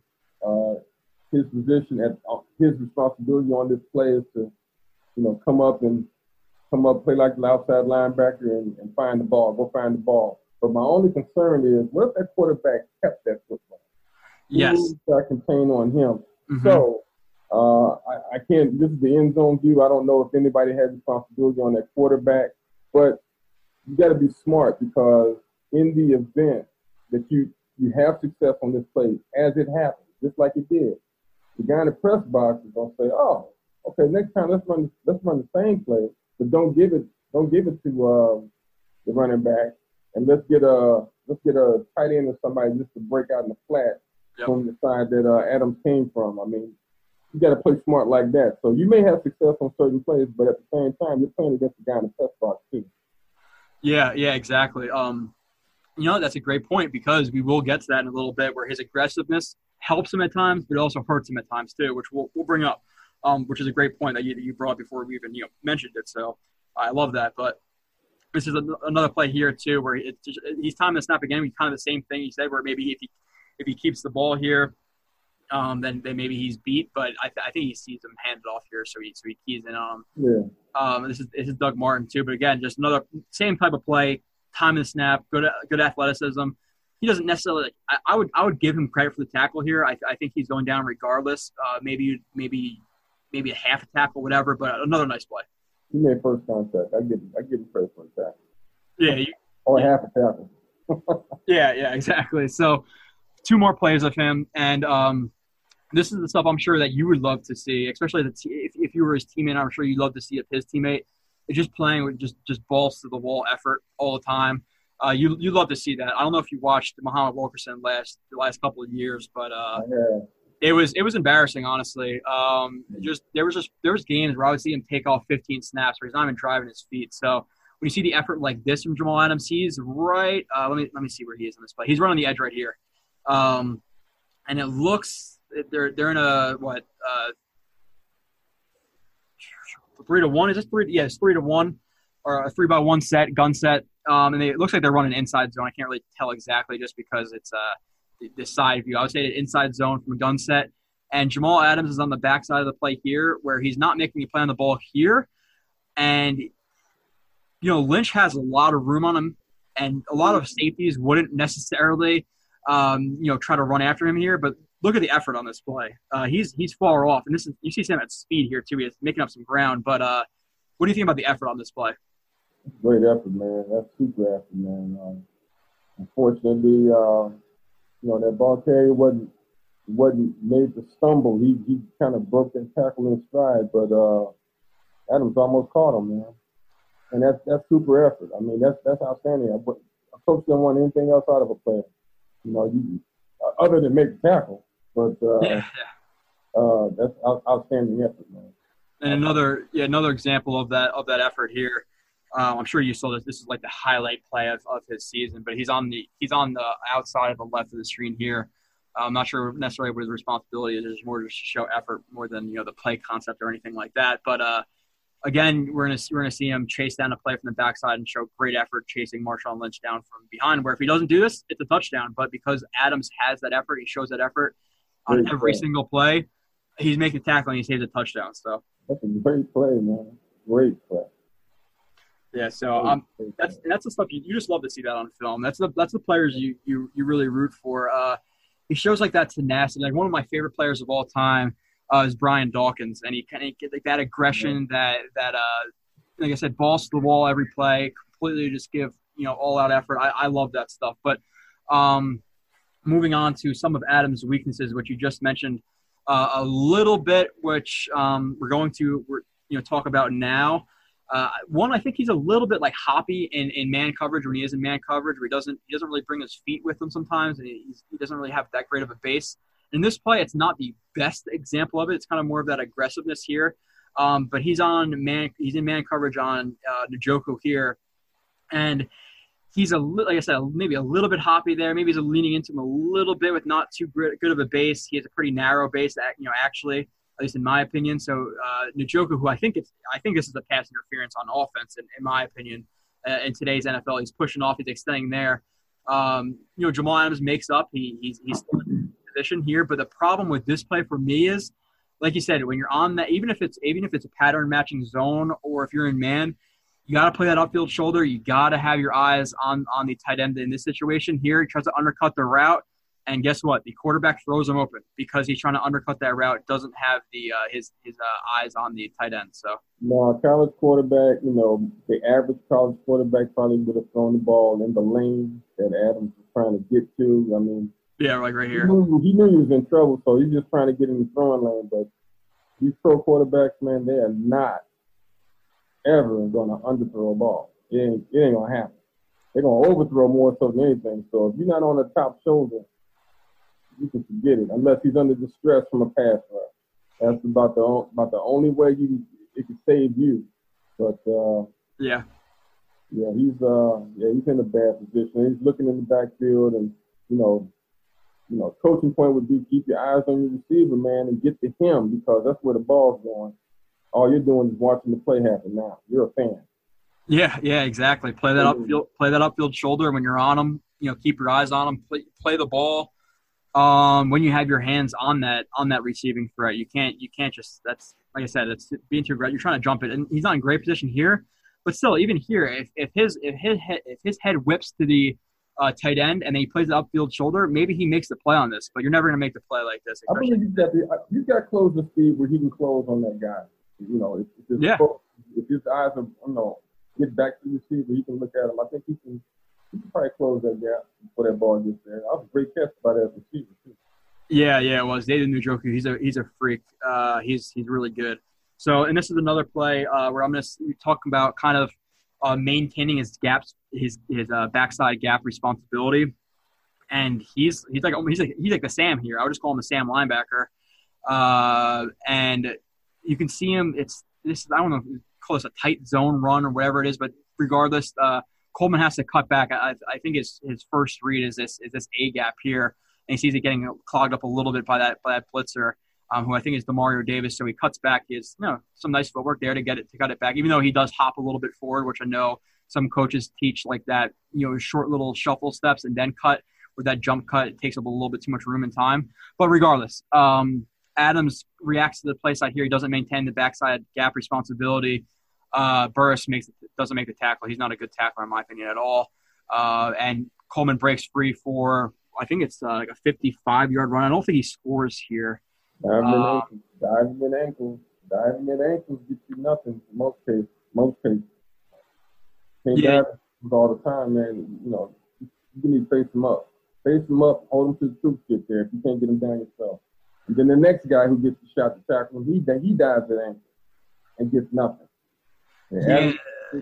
and then there's the other guy well, he almost got cut off by his linebacker though. He had to jump over his linebacker. You, you know what I, you know what I really didn't like about this play was was Lee. You know, so I'm I'm not a big fan of Lee's game at all. I've been critical of him, and you know, listen, I understand like I'm not an NFL player. It's kind of hard to be critical because they're 40 million times better than I ever was playing football. Um, but I trust my eyes, and I don't I don't like that he's trying to punch this ball out instead of wrapping up right there. Yeah, uh, wrap him up. Yeah, that's not that's not a place. That's not a, a good time to try to now go for the tackle, man. Get get the tackle. One guy needs to grab the ball carrier so we can secure that he's not going to get away. The other guy needs to come in and go for a strip. You can do it like that. Yeah, yeah, exactly. That's what coaches see. That's coaches. That's coaching one on one. The first guy wraps up, second guy punches the ball out. Yeah. Um, and you, you can't you can't do that. And Juston Burris, like one of like the, the narratives last year, Juston Burris should be moved to safety. He's a big he's a big, strong tackling guy, but you saw that ankle the ankle tackle, the angles. He doesn't eat up a lot of cushion when he's trying to tackle. Uh, I don't I don't like Juston Burris's game that much either. But moving on to um, you know Adams here, and this is this he's on the top of the screen. Uh, he's in man on Kelce as he follows him. He follows him out here uh, as he's flexed out, you know, top of the numbers. So he split out wide, uh, you know, in this what, three by one set, three by one gun set uh, to the field side. And Adams again, he's he's backpedaling and he's breaking, you know, on the ball not breaking on the ball, he's breaking on the receiver's route because he, he's running that sluggo, so that's the slant portion of the route. Um, but again, he's he's not playing the receiver; he's playing the quarterback there, and he thinks he's going to get the interception here.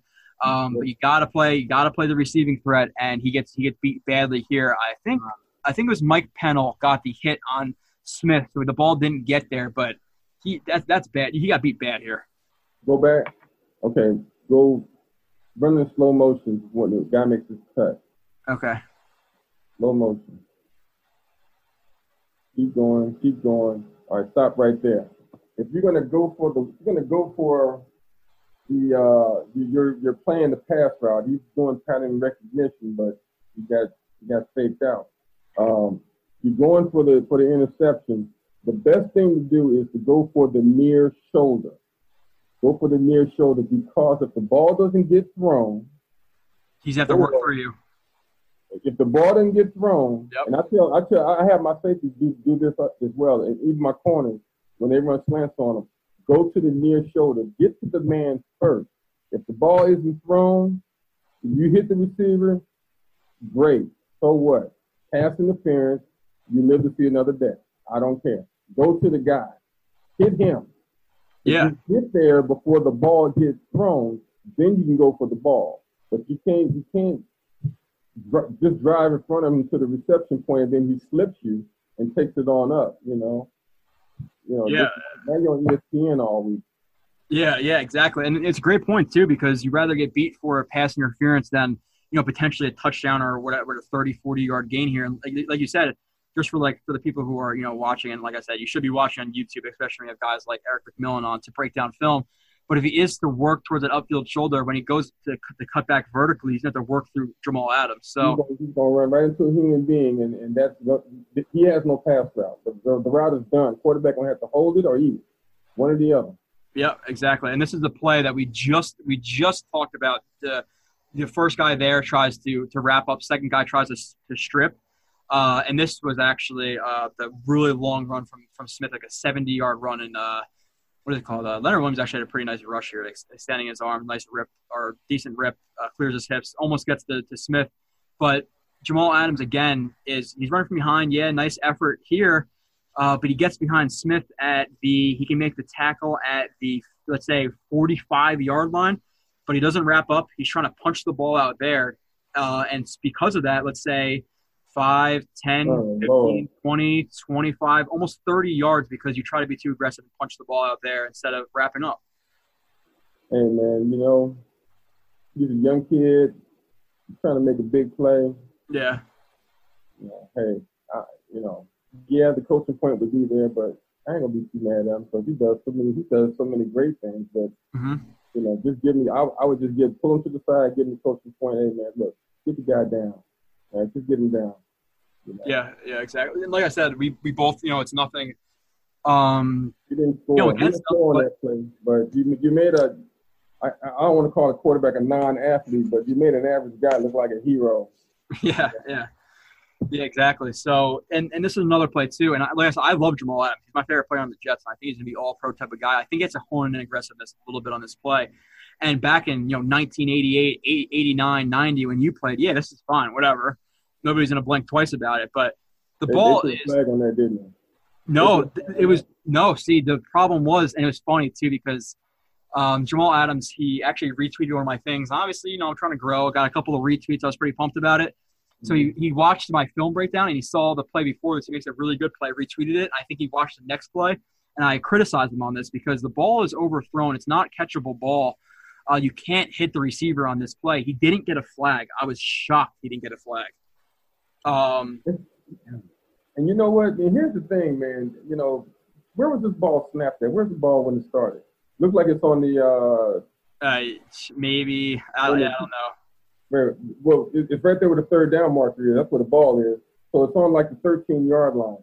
And I told those, well, Adams wasn't there, he was in college. But I told those guys in the meeting, I said, look, when you get in the red zone, you can be as aggressive as you want to be on these receivers, man. You can jam them. It's, it's, it's a referee's judgment whether or not they're going to exercise the five yard rule. Give you an example. Ball being on the three yard line or the four yard line and you jam a guy all the way into the midway into the end zone. And I asked the referees, I said, "Are you going to throw that flag?" Uh, it's kind of it, it, it's a judgment call. So here in the end zone, right there on that particular play, it's a judgment call on the referee. However, I'm a defensive guy. I'm all about the defense, but it's just my personal opinion. That receiver right there is like a defensive receiver. Yeah, yeah. You see, you see him pull up a little bit. The ball isn't catchable. And listen, I would love the NFL to be like it was, even you know, even in, in the early 2000s and the mid 2000s, you can lay dudes out. That's why Brian Dawkins, you know, made his money. Uh, even though he's all around, he's in the Hall of Fame. He's a great player, but uh, I, I don't like how soft the NFL is getting. I especially, I understand helmet to helmet. Yeah, you want guys to be safe, but I hate uh, defenseless receiver in terms of like, okay, you're coming over the middle, uh, let's say on a post, and you're a deep safety, and he's he's extended to catch the ball, and guess what? I want to smack the crap out of you to make you drop the ball just because he's going up to get the ball and he's not looking at me, I'm trying to lay him out to let him drop to make him drop the ball. What am what I supposed to do? supposed to do? What are we supposed to do? Let him catch it? Yeah, let you know, you know, Erik. No, don't worry about it. Let him catch the ball. If we don't try to, to knock the receiver, you know, down, mm-hmm. if we don't try to get the interception, what other options do we have? This is you're you're you're supposed to uh, to wrap him up, put him down with a pillow, tuck him in, and then you know maybe he'll I, I guess go to the ground. I don't know. I, I hate that rule though. I really I really do. That's not the way the game was played. That's not the way. That's not the game that I witnessed as a kid. So it's it's just I wouldn't be able to play in today's game. I couldn't play. I, I got no money. you get fined every game. Uh, it, it is. That's the type of players I like. Though I like I like that aggressiveness. And this is another play a little bit too aggressive. Uh, he's playing in you know that that like uh, hook to curl or hook to flat type of zone here. Uh, looks like it's a it's a it's a cover three again, I would say, or unless you would say it's like a half type of coverage. I just don't think Buster Skrine is breaking out towards his zone because there's no threat on that side of the field. Right. Um, but again, you know, Jamal Adams is responsible for this zone here, and right. you're supposed to play, at least from my knowledge, past the run. Uh, passes are more dangerous, and he, he's reacting hard to that play action where he's jumping inside, and he's out of position to play this uh, let's just call it let's call it an out route. He, he breaks in, inside, but it's, it's an out route or a corner route, whatever you want to call it. They said maybe a stale route, like you said. Uh, but he's out of position here. Some nice, nice athleticism to make it up and almost make the play, but he's out of position because he's reacting to that play action. Not a bad play. I mean, yeah, he, he you know he got he got out of position, but uh, you know which one you're going to take? You're going to take the shorter one or the deeper one? I, I take away the deeper route and play up to the shorter one. So he made a good decision and he ended up uh, that was incomplete, correct? What did you say? Was that an incomplete pass? No, he actually caught it. Uh, it was Michael Thomas, and he was able to to uh, catch the ball. Wow. Yeah, Michael. Well, Michael Thomas is he's a beast too. Um, from what we come from Ohio State, I believe. Uh, so he's an, he's another good uh, he's another good player. But I'm gonna bring up another play, and this is the the ankle tackles that that uh, you talked about, I talked about here. Um, and we see I, I, saw a decent amount with him. I think this is one of his biggest issues where yeah he, he's closing the gap here uh, well, but you want to see him drive through the tackle. You don't want to leave your feet because you're losing a lot of power there. Again, wrapping up one drive, leg, one drive, ankle. Drive through the five. Drive, drive, hit, wrap, and drive for five. Yeah, yeah, hit, exactly. Wrap and drive. You diving if You guys are too good to be ankle tackles, man. You diving at ankles, you're gonna be getting a lot of whip.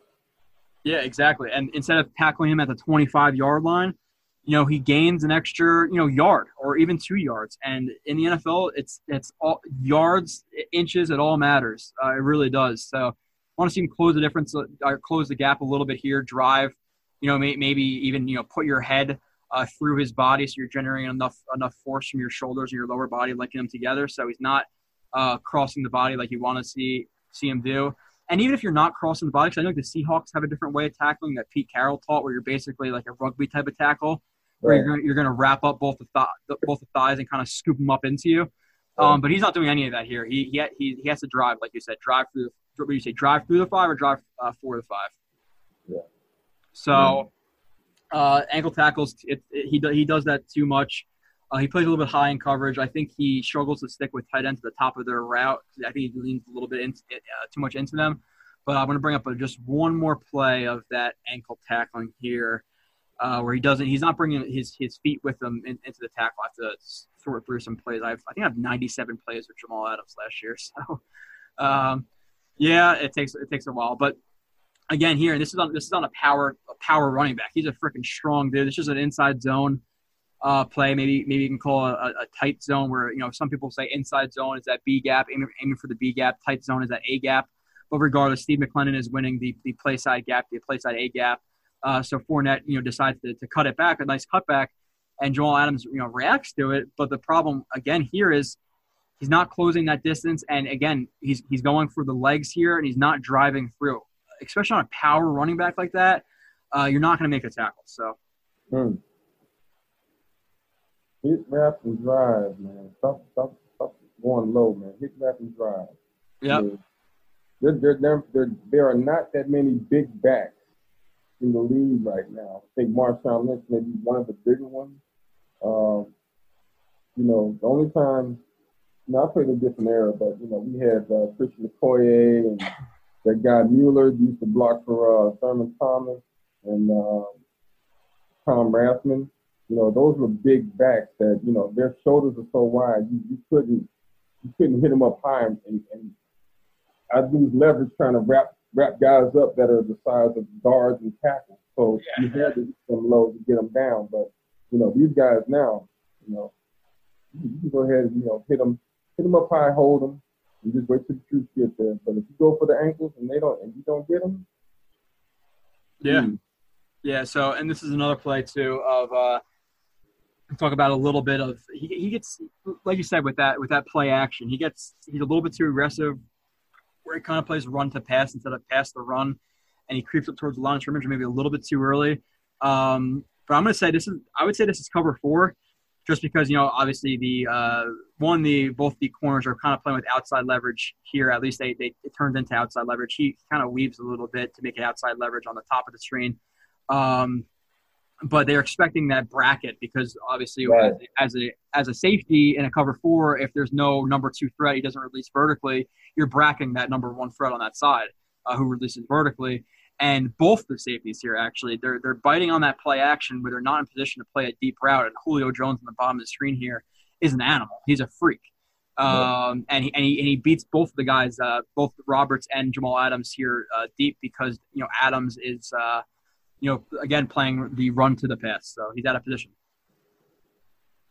Mm. Mm.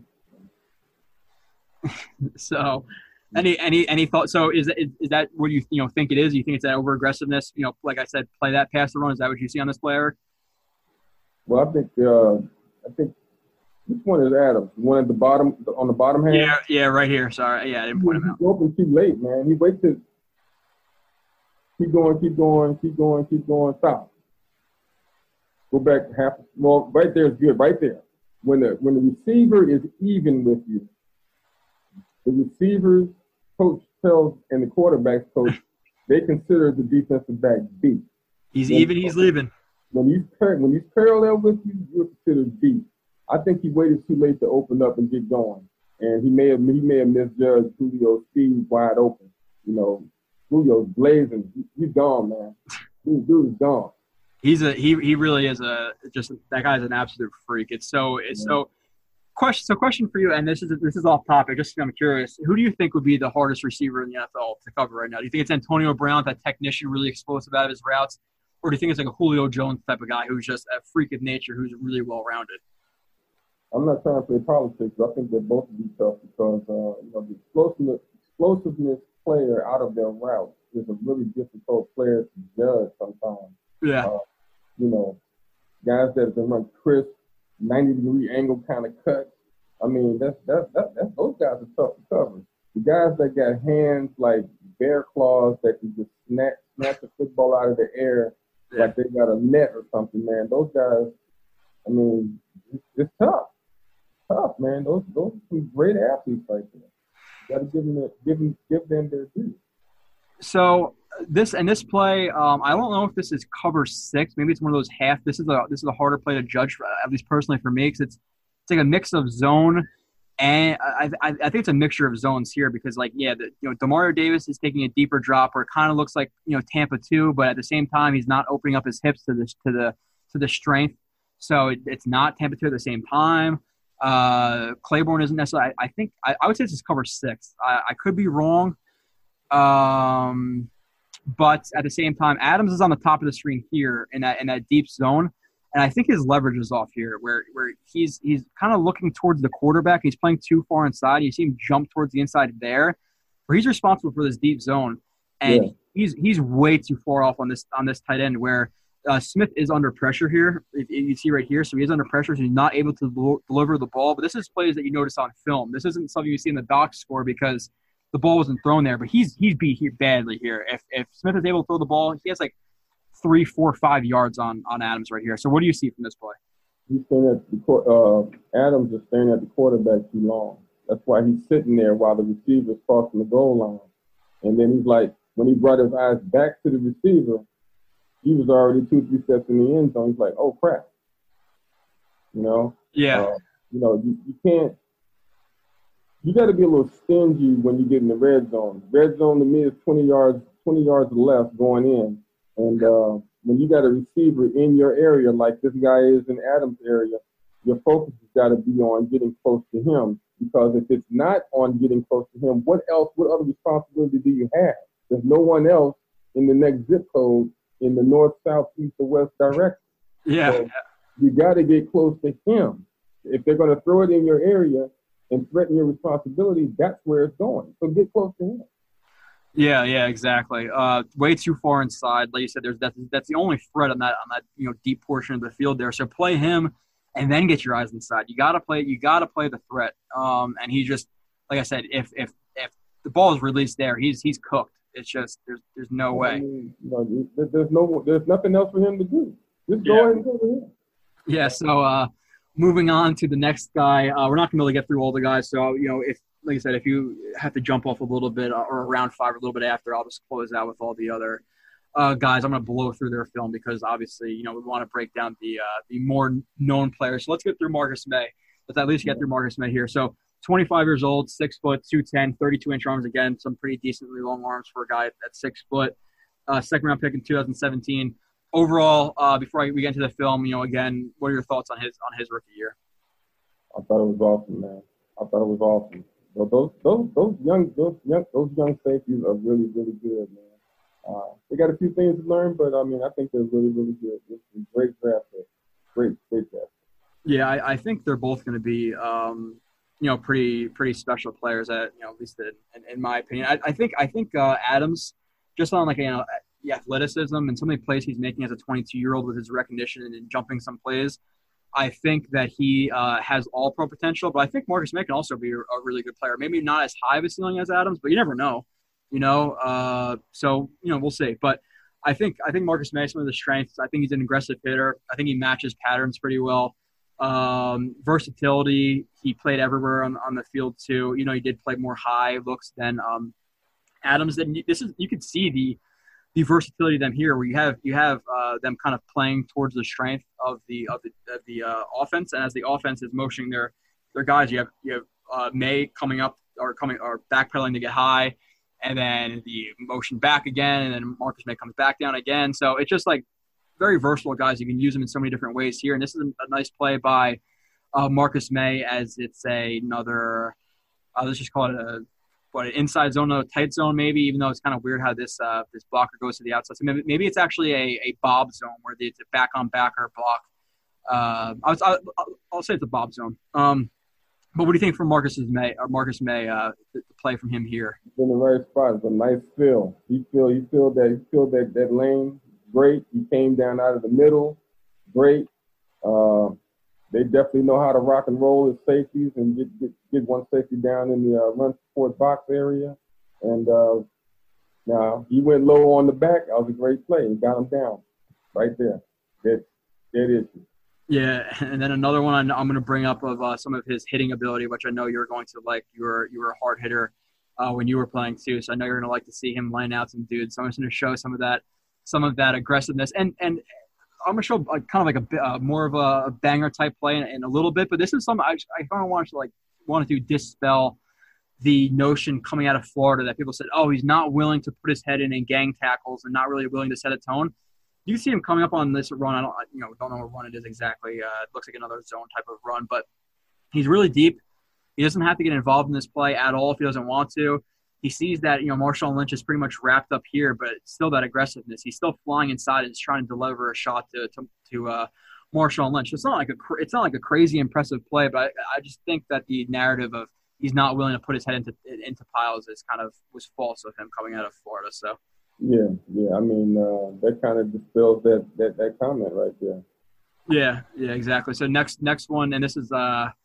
I think this is when he lay. Yeah, this is when he lays out uh, Jared Cook. I, I love I love this play here. Um, some guy was like getting um, uh, at me on Twitter. He's like, "Oh, dude, he, he let up a little bit. He was he was going out of bounds. Why do you have to hit him like that? It's a cheap play. No, he's still in the field of play, and you're setting a tone. he hey he's slowing down and he's not getting out of bounds yet. He's trying to he's trying to get some more extra yards. I'm going to set the tone and lay you out. So yeah. guess what? He's two he's two ten. I think Jared Cook is two fifty or two fifty five. So it's a 40, 40 pound difference right here, and he's laying him out. So I'm I'm sure I'm sure you'd like this play. Yeah, yeah. You gotta you gotta pay the price. You gotta pay the piper, man. You staying in bounds. I mean, eighty seven had number eighty seven had the option to step out of bounds and he didn't do it. So you gotta take this hit. You gotta take these you gotta take these hit, man. Hey, it is what it is. Set the, set the tone when you can do it. Maybe next time he's coming across the middle, he's he's gonna alligator armor because he knows that Marcus Maye is coming. So nice physical safety. I think he's pretty good at tracking in the open field. I think he's good at uh, shuffling his feet to adjust his horizontal angle in the open field. I think that's another good thing about him. Uh, he drives through his tackles, which is good, even though sometimes he doesn't wrap up as much as I'd like to see him. Uh, he drives on route breaks. I think he's a pretty strong player too. I want to bring up one play of his strength. Try to uh, let's see. Okay. Oh, this is a tackle on, on Fournette. And is like that, like that aggressiveness too, where he's driving him out of bounds. Uh, another, you know, another nice tackle. He's he's high here, so it's like a middle of the field close type of look. Not sure exactly what the defense is because it's a run play, so I can't see it develop. Um, but this is we just we but pin and pull or power maybe. Um, but Fournette gets the outside lane here, and again he's putting he's putting his his uh, head across the body, which generates as much power you can from both your shoulder and your lower body. Where if his head was on the backside of him, you're not able to generate all of the power that you possibly can. So he gets low, he wraps him up around the uh, the thighs here, and he's driving him out of bounds, and he finishes the play here. So I, I, I like that aggressiveness. Yeah, yeah, I appreciate that. Thank you for that. Thank you, 26. Appreciate you, bro. yeah, see, there, there you go. I, I had to bring up some of the plays of uh, yeah. of the power and the, and the tackling ability and him laying some dudes out because that's that's the way that I like to see the safety position played. That's why um, it's I think it's my favorite position on the field just because you can cover that athleticism, the smarts to jump plays um, the the power it takes to, to bring down these running backs, laying dudes out across the middle. It's just such a fun position to, to watch. It really is. Um, even though some of it it's just so uh, you know freaking like complex sometimes. And this is a play. I think this is film study. He's on he's on the uh, top of this or he's on the, the screen right here. I'm circling with my with my mouse, and I think he knows that the speed out is coming. He's he's looking at the. Uh, he's looking at the you know the receiver, the tight end who's coming into his zone. He's running that that that quick out. He's looking at the quarterback who, as soon as he, he takes a snap, he starts to break out to run um, on that speed out. At least, at least that's why I know it to be called as a speed out play. Um, and he undercuts it. So another just a now this nice is a situation where he can he can undercut it. You know why? Because there is no deep route. You don't have to worry about getting deep deep. There is no deep. They don't have any real estate to run a deep route. So you want to defend the goal line. So yes, you can undercut. You should undercut. If you don't undercut, then you're playing on the backside. All the all the receiver really has to do is just cross cross the goal line, and he can stop right there on the on the white chalk of the goal line. If you catch the ball, that's a touchdown.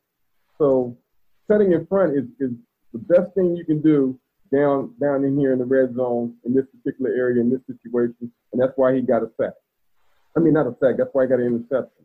Yeah, and great play, man shows off some shows off some speed too. I think he actually had some decent um, range as, as well that he, that he showed in, in 2017. Now moving on to some of his um, weaknesses, at least that I saw, I think that kind of like Adams, he doesn't consistently eat up cushion on tackles or as much cushion as he should.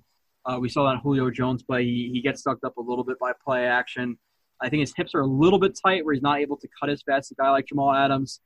Uh, I said before he doesn't fully wrap up on, on some tackles where he kind of just di- uh, dips that shoulder and trying to lay, a, lay a hard shot, but doesn't wrap up where some guys can bounce uh, off of it. But bring up another play of him, and this is just a young, it seems like a young safety type of thing where uh, they're susceptible to getting looked off a little bit. And here, so I think I think I labeled this cover one, but I think it was actually cover. Yeah, so I, I would say this is this is this is cover one. Um, man covered. Good man covered. Yeah, so cover yes. Yeah, so yeah, yeah, cover one here. Um, and I think he gets looked off because you see you see Kizer who looks to the right side as he takes the snap, and that makes Marcus Maye automatically run to that side. But if he's reading this side of the field, which you know you're you're the you're the last guy deep, you don't want to get beat deep, so you have to be able to read you know the entire field here.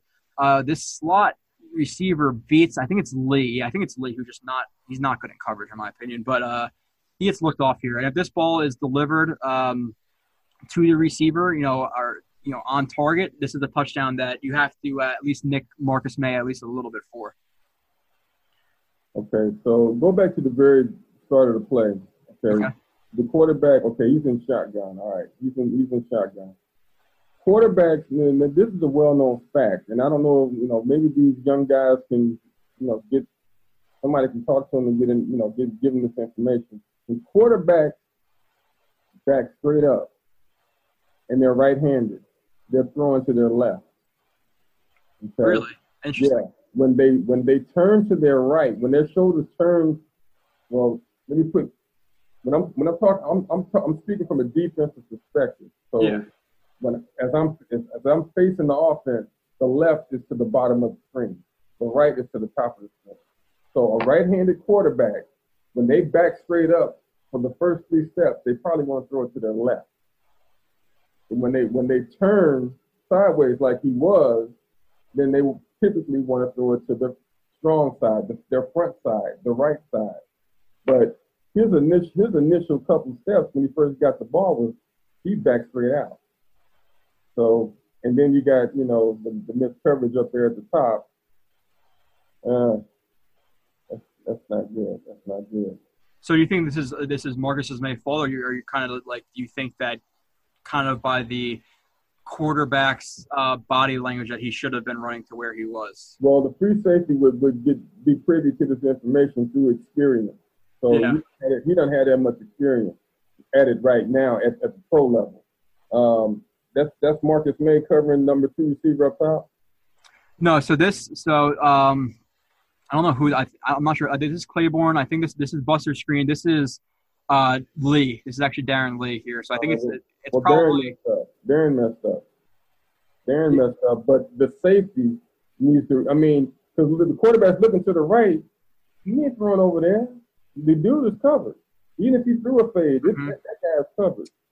The interest is, and there's only one receiver over there. He ain't throwing over there. He's throwing to the top because there's, you got more options over there, and that's where I would be thinking he'd be going to. However, you got to play it honest. That safety is in the he's in the middle of the field and he's trying to figure it out. He doesn't have the experience. He ain't got the experience yet to understand how how these quarterbacks do. Yeah, so, like, like you said, I think it does come with that experience. Uh, and like you said, so once he drops back and looks to the right, you know, maybe Marcus Maye can check this side of the field real quick. Okay, you know, damn, uh, Claiborne has great position here. Yeah. Uh, but you check back to the right. Maybe if you maybe if you backpedal, maybe you're weaving a little bit, and you look to that slot. You're like, okay, well, this slot receiver, or I, I I think it's actually running back. I think it's Duke Johnson who beats Lee here. Uh, you got to see that. So, but like like you said, he's a young player. Um, he's going to learn that those type of things. But Right.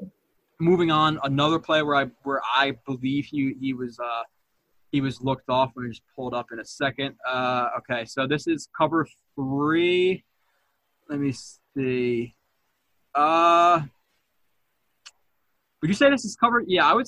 I would say this is cover three. Maybe, but you have a, just an extra blitzer, so there's only three zones underneath. Go back to the beginning. Go back to the beginning where he lined up. Go back to the um, tackle. There's no tight end at, at the bottom here, and there's there's a, there's a back. So this corner down here has only got one threat. He's got a possible threat by the back coming out, but if he does, that linebacker's covering the back, and that back end up blocking. So this corner, he's got to play him like man. If he doesn't play him like man, what else is he gonna do? There's nobody else Yeah. over. So he's gonna play him like man. It could be cover three. Corner up top is got basically playing zone up there. Uh, and he's got one guy in his zone, so he picks him up. The safety though is being looked off of number two up top. He's being Yep. looked off, and, and yeah, yeah, he he's favoring the wrong. He's guessing, man. Yeah. See. Yeah. So, recognition will put you in a better position. If you recognize patterns and you see somebody, you, you know, one of these one of these two guys coming straight up the field vertically, you gotta fade. You gotta. He's, he's in between them both too. He's in between. He's in between. He's, uh, so it's yeah. So I, I would say yeah. So I guess I would say it's cover three, but like you said, because there's no number two threat on the side of the field, Claiborne's just gonna kind of play it like man because that's the only threat. So he's just gonna pattern match or play man.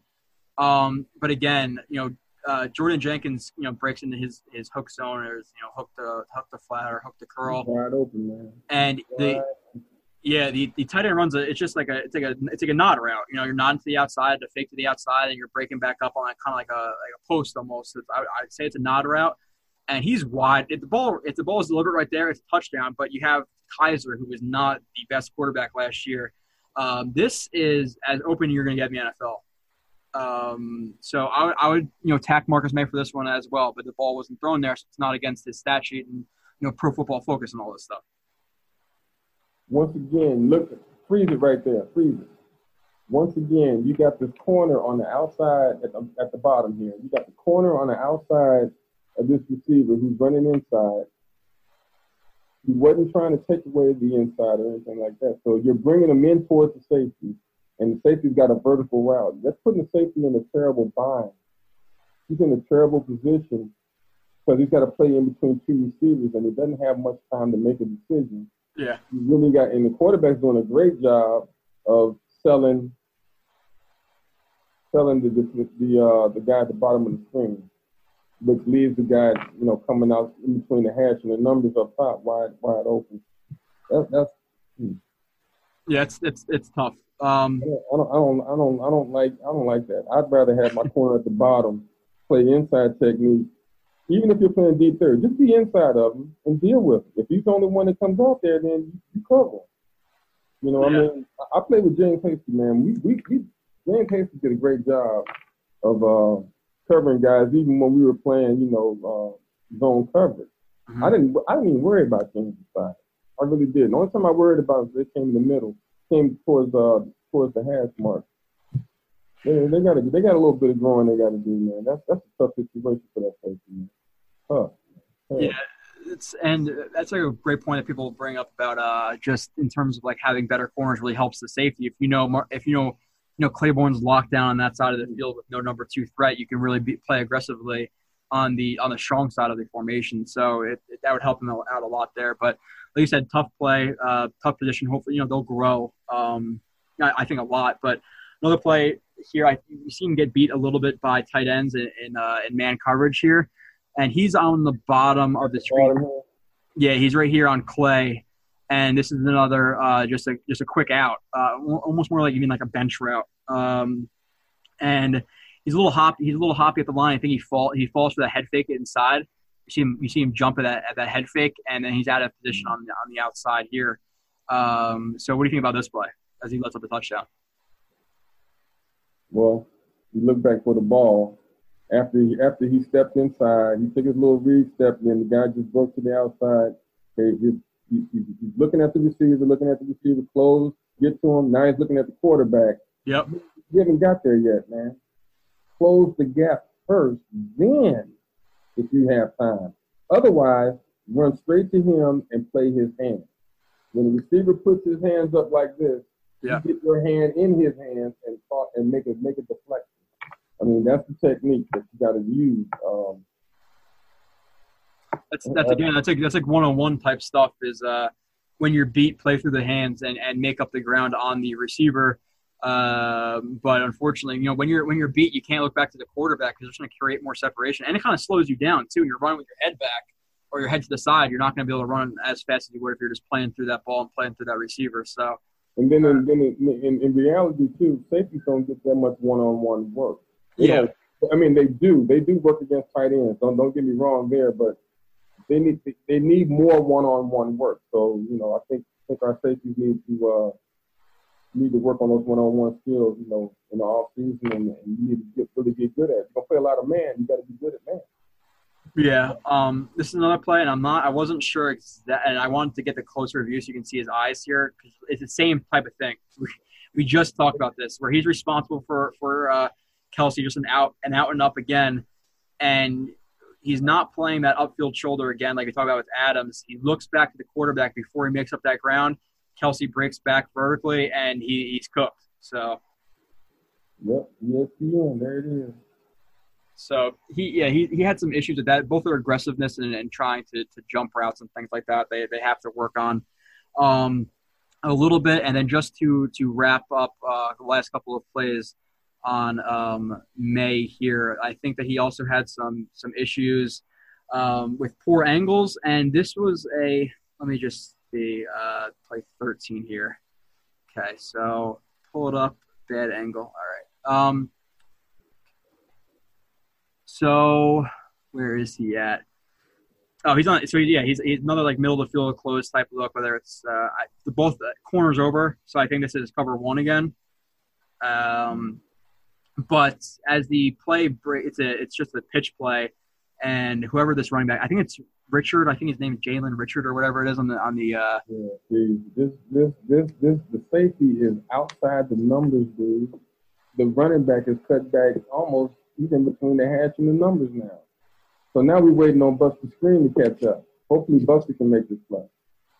Yeah, he yeah um, he doesn't. But so and and my thought is here like okay, well if this blocker is is coming towards you, you know yeah, crap, it's a big play, but be a little bit more conservative here. Maybe maybe backpedal. Um, and kind of you know stay over top of that block where you could react to either side. But you're mm-hmm. basically on this play, you're picking the running back's uh, angle for him. You break outside, he's going to cut inside. You're, if you cut inside, he's going to break outside. The, the safety should the safety should not be outside that outside of his teammate. He should not be anywhere near the outside of numbers. He go back a little bit. Okay, let it go slow motion. I'll tell you to stop. Keep going. Okay, stop right there the inside hip mm-hmm. of his teammate, this linebacker that's got a blocker on him, he needs to be running, he needs to run the alley. There's an alleyway right in there. He needs to be running towards the zero on the 50 yard line. That's that's his pathway to finding that football. If he if he comes on that pathway, he doesn't have to make the tackle. He could. He's in position to. Yeah. But his teammates, the one they, there's a there's a white jersey on the outside of the 50, on the outside of that five. Okay, he's running with the running back. He's banking on that safety running that alleyway. So, yeah. You know, if you took, if, if if if the safety showed color, if he just showed his jersey color, then that running back will continue to run towards the outside, which the guy chasing him might have a chance to tackle him, or the guy that's getting blocked on the 40 yard line might have a chance to make a tackle as well and then the safety would be on the inside. He would be corralled. Okay, the safety has to run that that alley. You got to run the alley, you, and then you pin them to the sideline. You, you make all our plays downhill from the inside towards the outside. If you run on the outside, who the hell is on the inside? There's nobody there. Yeah, it, that's a great point too because that that uh the defender right here has he doesn't have like necessarily he's not going to tackle him 100 percent but he has a much better chance of catching up to him on, on this outside, uh, you know, uh, bottom of the numbers um, than he would if he cut back inside. So yeah, it's uh, he, that's not a smart angle from him there. But this is also the second game of the year. Hopefully, like I said, he learned. For the most part, he did he did take some pretty good angles. Um, and then just just two more plays from him. Uh, let's let's see, a deep zone awareness that I that I labeled this this as. And like I said, uh, Erik, when you got to jump off, just just jump off um, and then we'll uh, wrap up the rest of the film from some of the secondary because we got through four players in two hours. It's just that I expected that to happen um, with film because it's just so it's interesting to break it down. There's so much you can learn from one play. Um, but yeah, so j- just jump off whenever you can or whenever you need to, and then I'll I'll wrap it up. But uh, this has to be the last one, man. Okay, yeah, gotcha. So, and this is the last play of, of Maye, so it's, so it's good. Um, so he's on the he's right here. This is another, I would say, cover four look. Um, or see, this is this is hard too because it this this number one front on this side is getting covered by Roberts. At least like initially, he's running vertical stem, but he doesn't match that vertical stem, so is it really cover four? Uh, but he passes it off at least. I know he passes it off to go to the flat or look to the receiver who's breaking into the flat here. Marcus Maye takes it um, but what do you think about how he plays the ball here? Because he doesn't, he's not looking back for the ball, and then the receiver is just able to just you know pause and just make a catch right in front of his face. Yeah, just I don't know where his I can't I can't see where his eyes were. Can really can't see where his head was. Yeah. So he's ahead of the receiver, which is a good a good thing. Uh, he just his reaction is just late. His reaction is late, and. Uh, I don't know. I can't tell if the receiver caught the ball or is incomplete. He did. He did catch the ball here. Did he really? Yeah, yeah, that's Tyreek Hill. So maybe he was respecting a little bit too much deep, where it looks like his head is right there, like it's outside, uh, and then it comes back to the ball. But here he just got to play the ball. So I think that's just like bad, bad judgment of the ball, maybe. Yeah, that ball, that ball is, uh, it's got to be a highly thrown ball. It's, it's coming down almost like a, almost similar to a punt. Um, Yeah, yeah. you know, you, you, you gotta you gotta locate the ball on deep balls like that. You gotta locate it. Yes, you do. So you gotta get a peek in there, and he's in good position to take a look for the ball because he's ahead of the receiver. But you gotta locate it a little sooner. You gotta get your get your body in position where you can slap, the ball down. Or, I mean, he's got to get better at the deep ball. Got to get better at the deep ball like that. Yeah, so Erik, we we greatly appreciate you coming on. Uh, like I said, defensive rookie of the year, two-time Pro Bowler coming on to break down film. Think I learned a lot. Really appreciate it. Like you said, like I said, anytime you want to jump on, feel free to do whatever you want to do. Open door invitation to come on and do some film breakdown with me. I know you're busy, um, but we appreciate you having you back, and we appreciate you taking two hours of your really busy schedule to uh, you Jump on with me, man. This has been a blast, man. I enjoyed this, you know, thoroughly, and uh, you know, look forward to doing some more with you. So uh, we'll be talking soon offline and uh, lining something up. Cool. All right. Really appreciate it, like I said, and uh, I'll get back to breaking down some more film as I do with you know you know all the time. So, like I said, I'll talk to you soon. All right, thank you. All right. So, obviously, big thanks to uh, Erik for joining us. Now we're going to get to some of the other um, film here. So let's see. Uh, there you go. So if we spent we spent two hours on uh on four players, it's just it, we could have spent six hours on one player. But I'm going to try to wrap up as quickly as I can. Um, I'll go through some of my notes here and talk about some of the lesser guys. I'm going to bring up lesser or less plays of the um, lesser known guys. Buster Skrine, 5'9", 185, 29 years old. Uh, last year of his contract, or this is the last year of his contract for $8.5 million. Really quick feet, top end speed. He has uh, good agility. I'll bring up a play of, of his agility, and you know it helps a little bit when somebody is on the, the uh, on it with you, because you can talk and then bring up the play because I do have to look up every single play that I'm bringing up and then share the screen and all this fun stuff. But um, this is some of the athleticism that, that you see from Buster Skrine here. This is a cover three look, but he's looking towards the the uh, he, he's taking his read steps here, where he you know at first he checks the receiver on the outside, who I think actually might be a tight end. Uh, at least he looks like a tight end. But so it, that's how you can tell too that it's a, more of a zone look. But he's taking his his read steps there. He sees that the quarterback is probably loading up here, or uh, is you know um, you know kind of hitching towards the receiver, and he and he breaks towards the ball and gets a, a good pass deflection. So that's some of that like stop start quickness and a little bit of smarts from Buster Skrine there. Um, so you so you'd like to see that um, from him. He's also a, a pretty good tackler. I'll bring up two plays of, of his tackling, and obviously something that I've mentioned before that I don't necessarily love Buster Skrine's game, but at the same time, in terms of tackling, he is a, uh, a very very good tackler. And this is a tackle on a on a swing pass from uh, Philip Rivers here to the receiver, and the receiver does or the running back. Uh, actually, you know, it's Keenan Allen, so it is it is a receiver, but he's playing running back basically uh, on a on a swing route, and he you see Buster Skrine on top of the screen here, who who jumps over the cut block. You can see him extend his arms there, shove the receiver into the ground, jump over him, show some nice burst, make the tackle on the sideline. So he is he is a a um, very very good tackler, um, at least in, in, my opinion. Actually, I think in everybody's opinion, anybody who watches football and watches film knows that Buster Skrine's a, a good tackler, and that's kind of why. I think it's going to be hard for um, you know Parry Nickerson to just come in and take over Skrine's role like everybody think, thinks he will because uh, Parry Nickerson, while he is athletic and he's willing to stick his head in the run game, he's not the um, he's not the best tackler. He doesn't have the strength to, to, hold up in the run game. Another play of him here. He's actually on the right side of the bottom of the screen here um, in his zone. I believe it was a zone look, and he sees the run play coming. He gets past the receiver's block, who's trying to like crack block him here.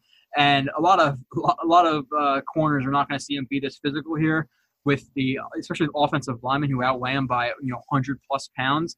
What does Buster Skrine do? He's he's on the block or he's uh he, you know he has his hips cleared of, Willie Snead here. Instead of carrying away from it, he sticks his head into the way that the offensive line is flowing, allowing uh, Xavier Cooper to scrape over the top and make this tackle. So he's he's impressive and uh, in those ways especially. And then another way uh, I guess in terms of the weaknesses for him here, I think he's a little bit. I, will I'll cut down some of the film. I think he's a little bit tight in his change of direction at times. Um, on this play, I'm going to bring up in a second. You see a little bit of the tightness in the hips. It's, it's very subtle, but you could see it. Uh, you know, so here, let me pull this up. Um, bottom of screen right here. Uh, I believe. Let me see what kind of defense. Uh, this looks. This is like this is another uh, cover three type of uh, type of look, and he's weaving a little bit inside, which basically is weaving instead of dropping back, uh, just dropping back vertically like this. You're going to uh, weave inside a little bit. That's to match the receiver who breaks uh, inside uh, vertically, so he's threatening inside. So he weaves a little bit here. He's playing a little bit too off for me. And Another thing about this play too is where you want to have your chest over your toes on a back pedal, and it looks like he's almost sitting in a chair here. Uh, you're you're not you're not going to be able to cut on a dime like that. You have to have your your weight over your your upper body over your toes there. So he didn't play that good. He pops up a little bit, and you see his feet and his his hips look a little bit clunky there at the top of that break. I don't really not the smoothest in uh not the smoothest hips even for a guy who's really uh, small like that. But um, moving on to another weakness of him that I'll bring up on film.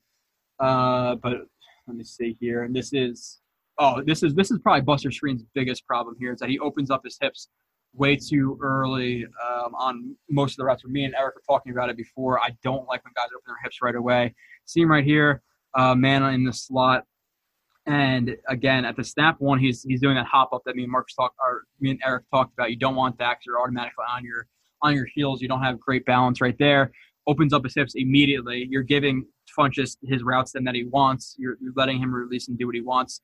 And then another part about his game that's bad is the fact that you know he's five nine. When you're five nine in a trail position, it's hard to make up and make a play on the ball. As you can see here, he just doesn't have the length to uh, to play the ball and, and get up and uh, make the play. So one, he needs to jump here. Uh, he doesn't play the ball great in the air a lot of the time.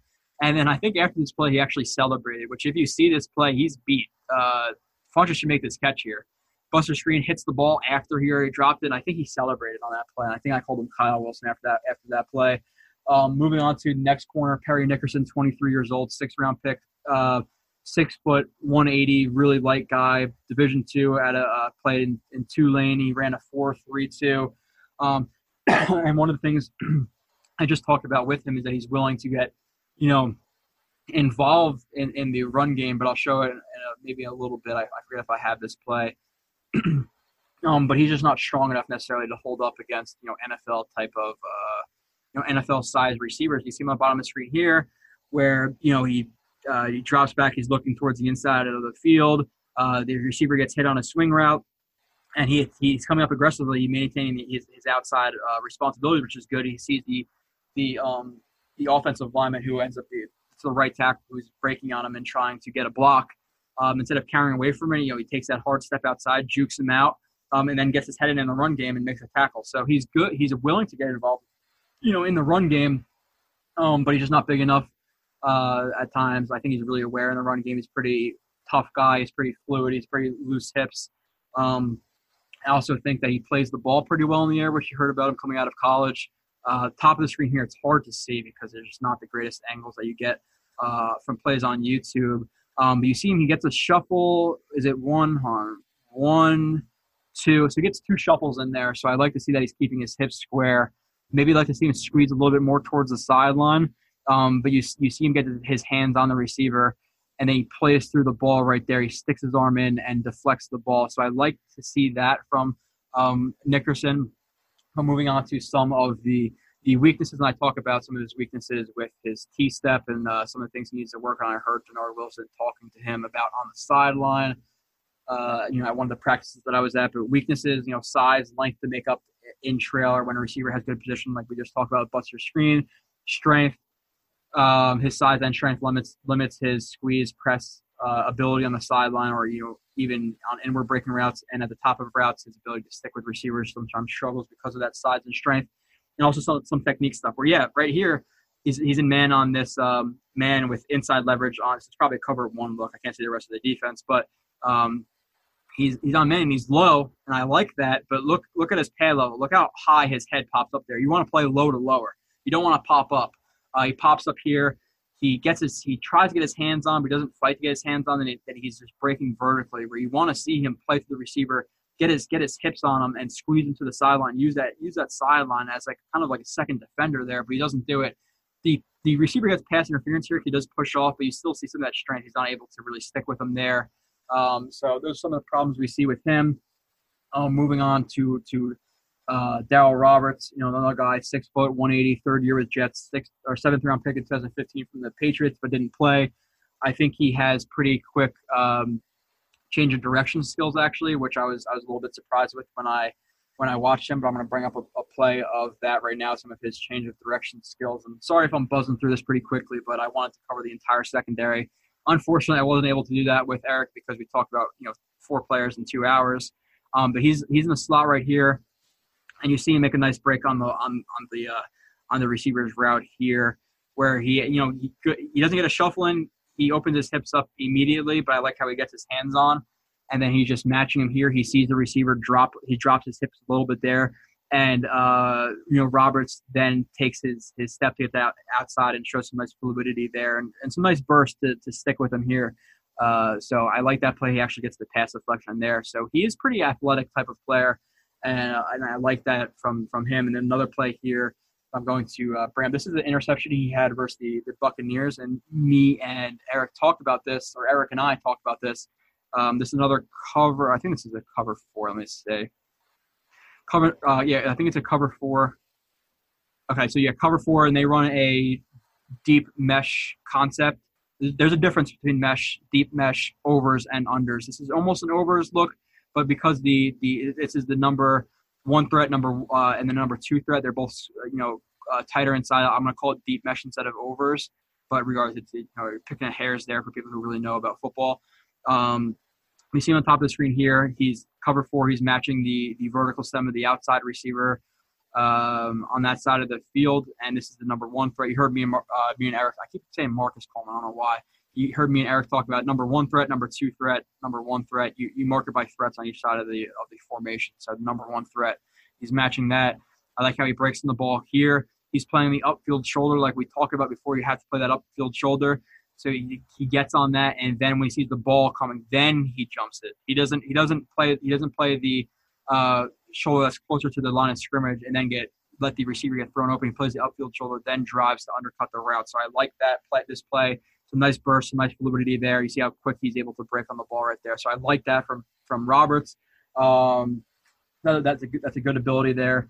And now two more plays of Roberts that show some of his uh, his weaknesses, and this is mostly playing the ball in the air, some of the awareness he has in uh, coverage that's just not not good. Uh, this is why he's a fourth string guy, fifth string guy, sixth string guy, maybe a guy who's not on the team this year. Um, but this receiver, He's playing with outside.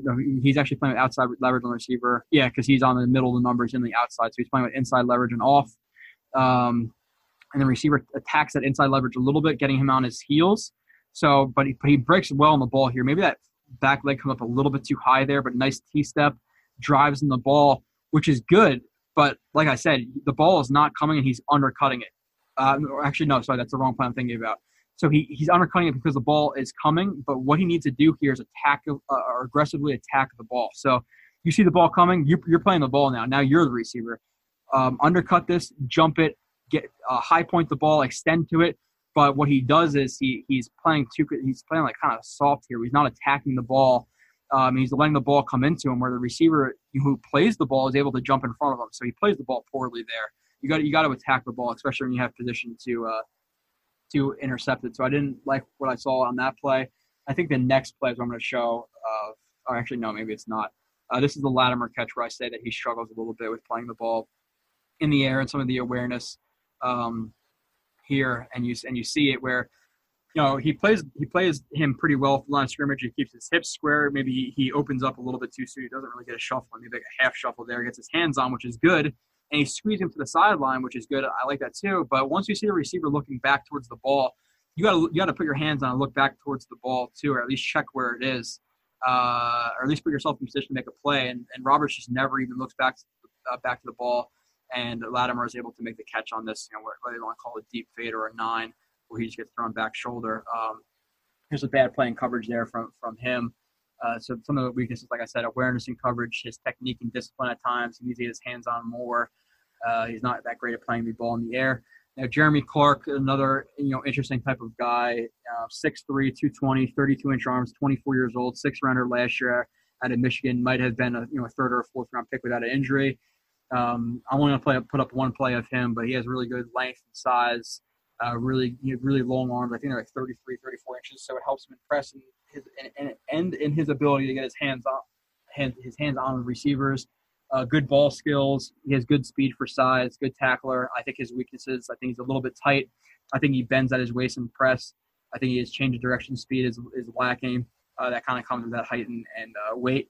Uh, passive in the running game at times where he'll he'll make a play in the running game. He can tackle, but I think he's a little passive trying to get to the ball carrier, and also that fact that he tore his his ACL in, in 2017. Like I said, obviously did not um, help his his draft stock. But let me just uh, get this play up of um, Clark here, which shows some of those good ball skills and his ability to to use his uh, his long arms at the line of scrimmage. Okay, up. Um, all right, and here it is. So he's a bomb the screen, not great quality. Um, like I said, I think he's bending a little bit at the waist there. He's playing like a soft shoe technique where he's not an aggressive type of jam. He gets that outside or that inside arm on the receiver. The receiver kind of chops it away. But I like how how immediately Clark is then resetting his outside arm and getting uh, his hand on the uh, receiver's chest. And then after that, he's, he gets his eyes inside, so he has that awareness to see if the if the ball is going there. He's obviously running a quick slant or an in-breaking type of route, a quick slant or a quick in, whatever you want to call it. This is a quick slant.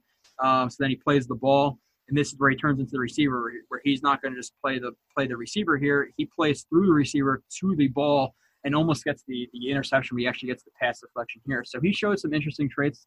Uh, you know, in college, I'm interested to see what he does this year. Next guy, Rashard Robinson, is a guy. Uh, you know, he's a, he's a guy who's pretty interesting too. Uh, 6'2", 177, so he's super, super light, 32-inch arms, which is decent length, 23 years old.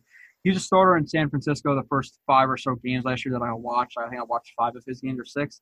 He's suspended the first four games of the uh, 2018 season because of him eating edibles or having edibles.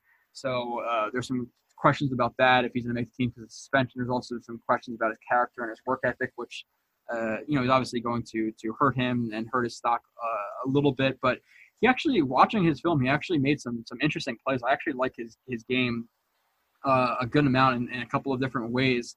So I think he has some talent, but the problem with that talent is, is, is he going to capitalize on that talent if he can stop being you know a jerk off the field?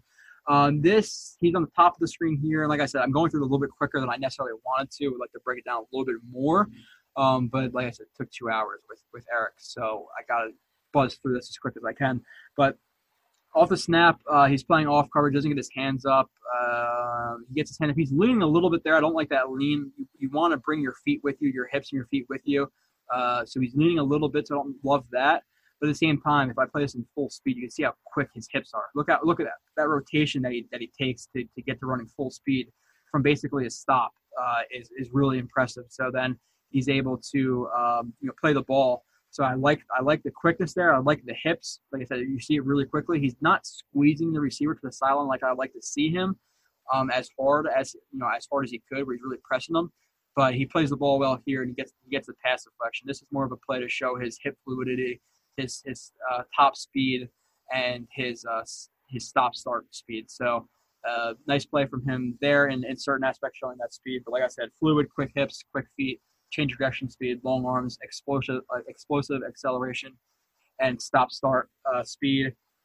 Uh, weaknesses: his size against the run, his strength, his he, he, spreads his speed at the line of scrimmage a lot, which me and Erik talked about and why that's bad. Um, he plays on on his heels a lot, which I don't like, and then he doesn't get his hands on as much as, as I would like to see personally. I think he's on the bottom. He's on the bottom of the screen here. Let me move this little window so I can personally see it. So again, he's he's giving that like type of free release. He's not really doing an aggressive jam, so he's playing a little bit of a soft shoe. But again, he's leaning there. He's not taking his feet with him. So is, is he on balance? Is he balanced there? No, he's not. Um, so he's so because he opened and because he opened his hip right there immediately instead of you know shuffling, keeping his hips square, and then running with the receiver and really arcing him out here and pressing him towards the sideline, he doesn't do that. So you're letting the receiver take the stem that he wants. Uh, and the fact that your hands aren't on him and your hips aren't close to him, you're not able to, to, to play the receiver with your hands where it gives you that split split second to react to him cutting backwards. You're playing off like this with a good a good receiver and a good quarterback uh, with good timing, which is most receivers and quarterbacks in the NFL. You're not going to be able to make a play. It's just impossible because the receiver knows what he's doing and you don't know what he's doing. So he has that split second advantage of you uh, or advantage on you. So he needs to shuffle here. He needs to squeeze the sideline. He needs to get his hands on. You're never going to make a play on a backward breaking route uh, when you're playing off like that. So I didn't like that play. So we has some technique uh, things to work on. Moving on to the uh, next guy, um, Juston Burris. You know, six foot two twelve. Was drafted in what the fourth round two years ago or three years ago. So he's pretty good weight uh, and good and good size. Uh, good. I think he's pretty smooth for his size as well. He has decent burst for his size, um, and I'll bring up some of the strengths of burst right now. Just give me a. I have like literally thousands of, of clips on here, so I have to sort through all this stuff to get it up. But it's just there's too much film on my computer. I think I'm gonna most likely just gonna it's, it's gonna break honestly because there's just too much stuff on here. Um, okay like I said, and if you're not, and if you're not watching on YouTube, especially these type of episodes, I don't, I don't, I don't get what you're doing. Um, but like I said, if you are, obviously leave a review. I got five five star ratings, which I appreciate, but the reviews um, mean, you know, five star and the review they mean a lot. So if you could do that, subscribe, go on YouTube, um, you know, just turn on the Jets. I think it's youtube.com slash to or turn on the Jets TV. If you just go to YouTube, your search bar, type in turn on the Jets, you can find um, my work there. But he's in the top of this, he's on the bottom of the screen here. And again, he starts at the middle, almost to the bottom of the numbers, and he's kind of weaving to the top of the numbers. That, that that's good, good weave. He's see chest over his feet, which is good. It, it gives you the ability to break on the ball quicker. And the uh, you know the I think it's 85. So it's, I don't know if I'm not sure if that's a tight end or a receiver, but he breaks outward on the out route and uh, Burris has some, some nice burst there uh, to play this ball. So the ball doesn't go there, but I like that burst for a guy of, of his size. And like this is the stuff you see on film. This isn't a pass deflection you see on NFL.com. This is what watching film gets you. It's plays that are made, but not necessarily made on the ball because the ball just wasn't there. Um, another another play of some of his technique work that I that I like, but he just struggled with a couple of different things. I'll go over, um, you know, in a little bit. But this is a play that's just showing him keeping his hips square, which again me and Erik talked about and why that's important. Uh, he's on the bottom of the screen here. He's playing heads up, which you know heads up. You have inside leverage, you have outside leverage, you have off, you have catch now, which is like two to four, uh, four yards off. There's a bunch of different coverages. There's aggressive press. There's soft shoe. There's strike and get back to balance. There's jump jams. There's foot fire technique at the line of scrimmage. There's so much stuff. There really is. Um, but I, I, like this here as he's playing, you know, his soft shoe type of coverage. But he's see how he's keeping his hips square. That's that's good. He's not opening the gate immediately, even though it opens a little bit right there. But still, he's still he's still keeping it, his hips pretty square. He's playing through the wide receiver. He gets his hands on the wide receiver, and then he, he makes a you know not a necessarily the best cut there, but still makes a decent cut right there, and then he uh, goes to play play the ball, but the ball isn't there. So I think uh, I, I, like the fact he kept his hips square there. So decent play from him uh, from Juston Burris right there.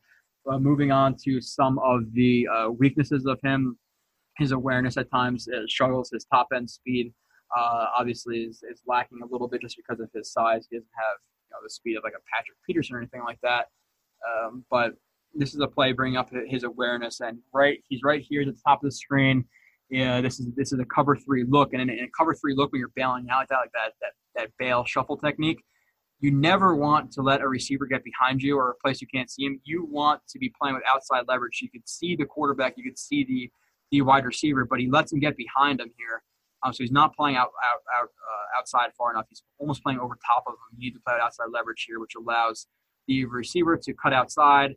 Uh, Burris loses him for a second, and Brees is able to hit uh, whoever this receiver is easily, where Burris is not even really that close. So his awareness sometimes, his technique work um, needs needs some work. Moving on to the last guy, Derrick Jones, I wasn't able to find any film of him uh, at when he played Mississippi, but some interesting traits. He's been a, a you know camp darling, uh, 6'2", 188. Or no, not Mississippi. He actually played at Ole Miss. I think it's somebody else at Mississippi. Um, but I couldn't find anything really, and even the plays is preseason. Is the NFL.com is not wasn't really well organized with uh, kind of having the links to those plays. But speed is obviously one of his strengths. He he recognizes routes because he played receiver. He plays the ball pretty well in the air. I think he's pretty pretty fluid. But in terms of weaknesses, uh, awareness, inexperience, technique. That's the stuff I've seen at, at practice. I'm not going to report and, and, give you, um, you know, whatever NFL.com said because I don't, I don't know because I haven't watched him really on film too much. We talked about Jamal Adams going into safeties. We talked about Marcus Maye. uh, going to bring up a couple of plays of the next guy who I think is the third best safety on the roster, J.J. Wilcox, who played for the uh, Cowboys for the first couple of years. Then he went to the Bucks, and then I think he got traded to the Steelers in that offseason. 27 years old, six foot two, 13. Uh, he has pretty good um, burst for his size. I, I, like I like to see his, his burst um, for that size, especially when he's a guy who's going to lay some people out. So he's a he's a pretty well-rounded guy. I talked about that before. Uh, hard hitter, good tackler. I'm to bring up a play really quick of just him. Uh, hard hit. I don't really have to even break this down for you. If you're watching on YouTube, you're going to see him come up from right around out here and lay a shot on this guy running the dig. Uh, so he's a, he's a hard hitter. Uh, really, you know, good fluidity for his size. He's pretty quick to get downhill um, versus the run, which I which I like to see. I think he actually struggled a little more in the run game than in the pass game, which was uh, something I did not expect watching him. Um, but again, here he's he's he's right here, and he's gonna, he's gonna be quick to come down on this uh on this tight end screen. So it's good that he he's one he's maintaining outside leverage, which he needs to do, and then he's he's breaking down, but he's breaking down while covering distance to close that cushion. Where if he's to break down here and then and plant there, that's when you see those ankle tackles or missed tackles. But he's planting uh, or he's closing ground while still uh, staying square. So I, I like that he's, t- he's taking out the uh, tight end's legs right there. So another nice play from him. And then I'm going to show one play of, of his range because he's like he's kind of like labeled as like a box type of guy, which I just I, I disagree with uh, wholeheartedly. So moving on to him here, he's right at the top of the screen and this is just showing some of his where they're showing a, t- a cover two or a cover four shell. Today it's more of a cover two shell because these uh, corners aren't playing, you know, off. But they rotate into a cover one look, uh, and this this uh, I think it's Byron Jones actually gets beat pretty badly here. Just not a good play from him. Uh, but he has some. You see Wilcox's range to get down quickly on this uh, on this ball, where it could have potentially been a touchdown. But you see some of that stop and start quickness and that burst right there to make that tackle. So he has some interesting traits that, that I really like, but in terms of some of his weaknesses, I think he's a little bit slow to uh, to diagnose in the run game. I also think he takes some poor angles in the run game, even though he's a hard hitter. He still struggles in some areas in in the um, in the run game as well. Pull up another play of, of this, or pull up another play of him. Uh, let, us break this. Let's see what happens here. Okay, so yeah, so, so what's happening here is he's, he's taking angle a little bit too far inside where you want to track that up, up upfield hip, and you want to track that upfield um, that upfield hip. Oh, let me see. Yeah, because so the upfield hip, especially when you're running like play like this, you're not going to really be able to cut off of this foot back inside because it just it, your body mechanics just cannot do that. You're not going to be able to cut inside like that, like maybe a jump cut you could, but when your legs, when your feet are staggered like this, I'm just not able to do it. So he need to play the upfield hip here because the only way he's really gonna be able to cut is to the right, um, off of this off this back foot right there. It's like kind of like already like sprung and loaded right there. Uh, so he gets sprung. Obviously, yeah, it's it's Bell, but he he ducks his head a little bit too soon here. He's not necessarily driving through, and I think he takes a poor angle. So you see some of the poor angles and inconsistent angles that we see um, from him in the run game. I'm pull up one more play of a of a bad angle from him here. Okay.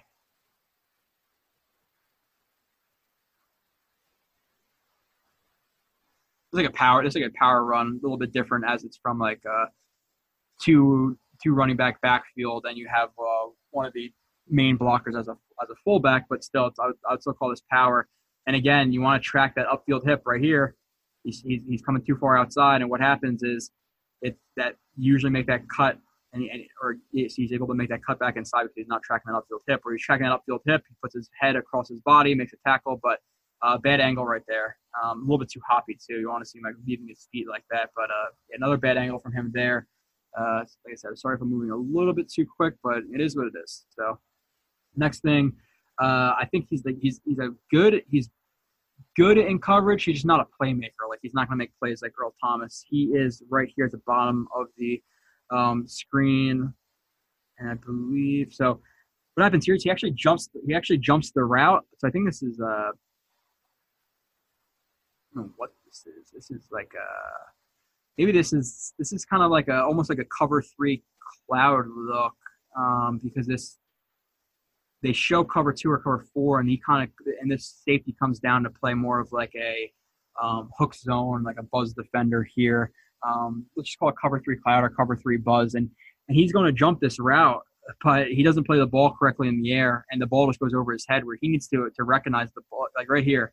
Ball is thrown, play the ball here. You don't really necessarily play the, receiver, and he comes up too far uh, up the field, and he's not able to make the interception here. Where you know you have to make the pick here. The ball is thrown really right to you. So um, he's like I said, he misjudges that ball, doesn't make the play that, that he should. So he's not like a, he's not a ball hawk type of guy. You know, Malik Hooker, who I really liked from out of college, or um, you know Earl Thomas, who might be on this the team we're looking at right now with the Cowboys. Um, another play here where I think he needs to drive a little bit sooner on the. This is a this is a smash concept high low read, and he's this receiver on the inside of the, their stacked uh, two receiver set to the um, boundary side. He breaks out on a on a corner route. This is his only threat deep on this side of the field. So you have to worry about him. So you start to see this receiver break towards the outside. You got to plant your foot in there and go. So I, he he waits a little bit too long here, and the, the ball is caught. He makes a tackle here, but uh, he drives too late on the ball there. So he's, he's more of like a conservative type of guy. Uh, doesn't make too many plays in um, in coverage. And then there's also another one of him in in the in the man coverage on the goal line against Le'Veon Bell. Who listen, Le'Veon Bell is probably the best running back in the NFL, and, and in terms of what he can do, he could play receiver. He could legitimately be a, a good receiver in this in, in the NFL too. So uh, I don't like. So he's playing with uh, he's playing with outside leverage here, but I want to see him protect that goal line uh, play play that white paint right there. So I don't want to see him backpedal here. So he's playing a, he's he's back playing a little bit too much, uh, and he's not his his feet his base is a little bit too extended here. He's not really going to be able to break in a split like that. So you're not going to be able to break inside or outside there. So you want to you want to keep your um, your thighs and your your shins kind of parallel and, and you know your your weight over your toes and all that stuff. He doesn't really do that here.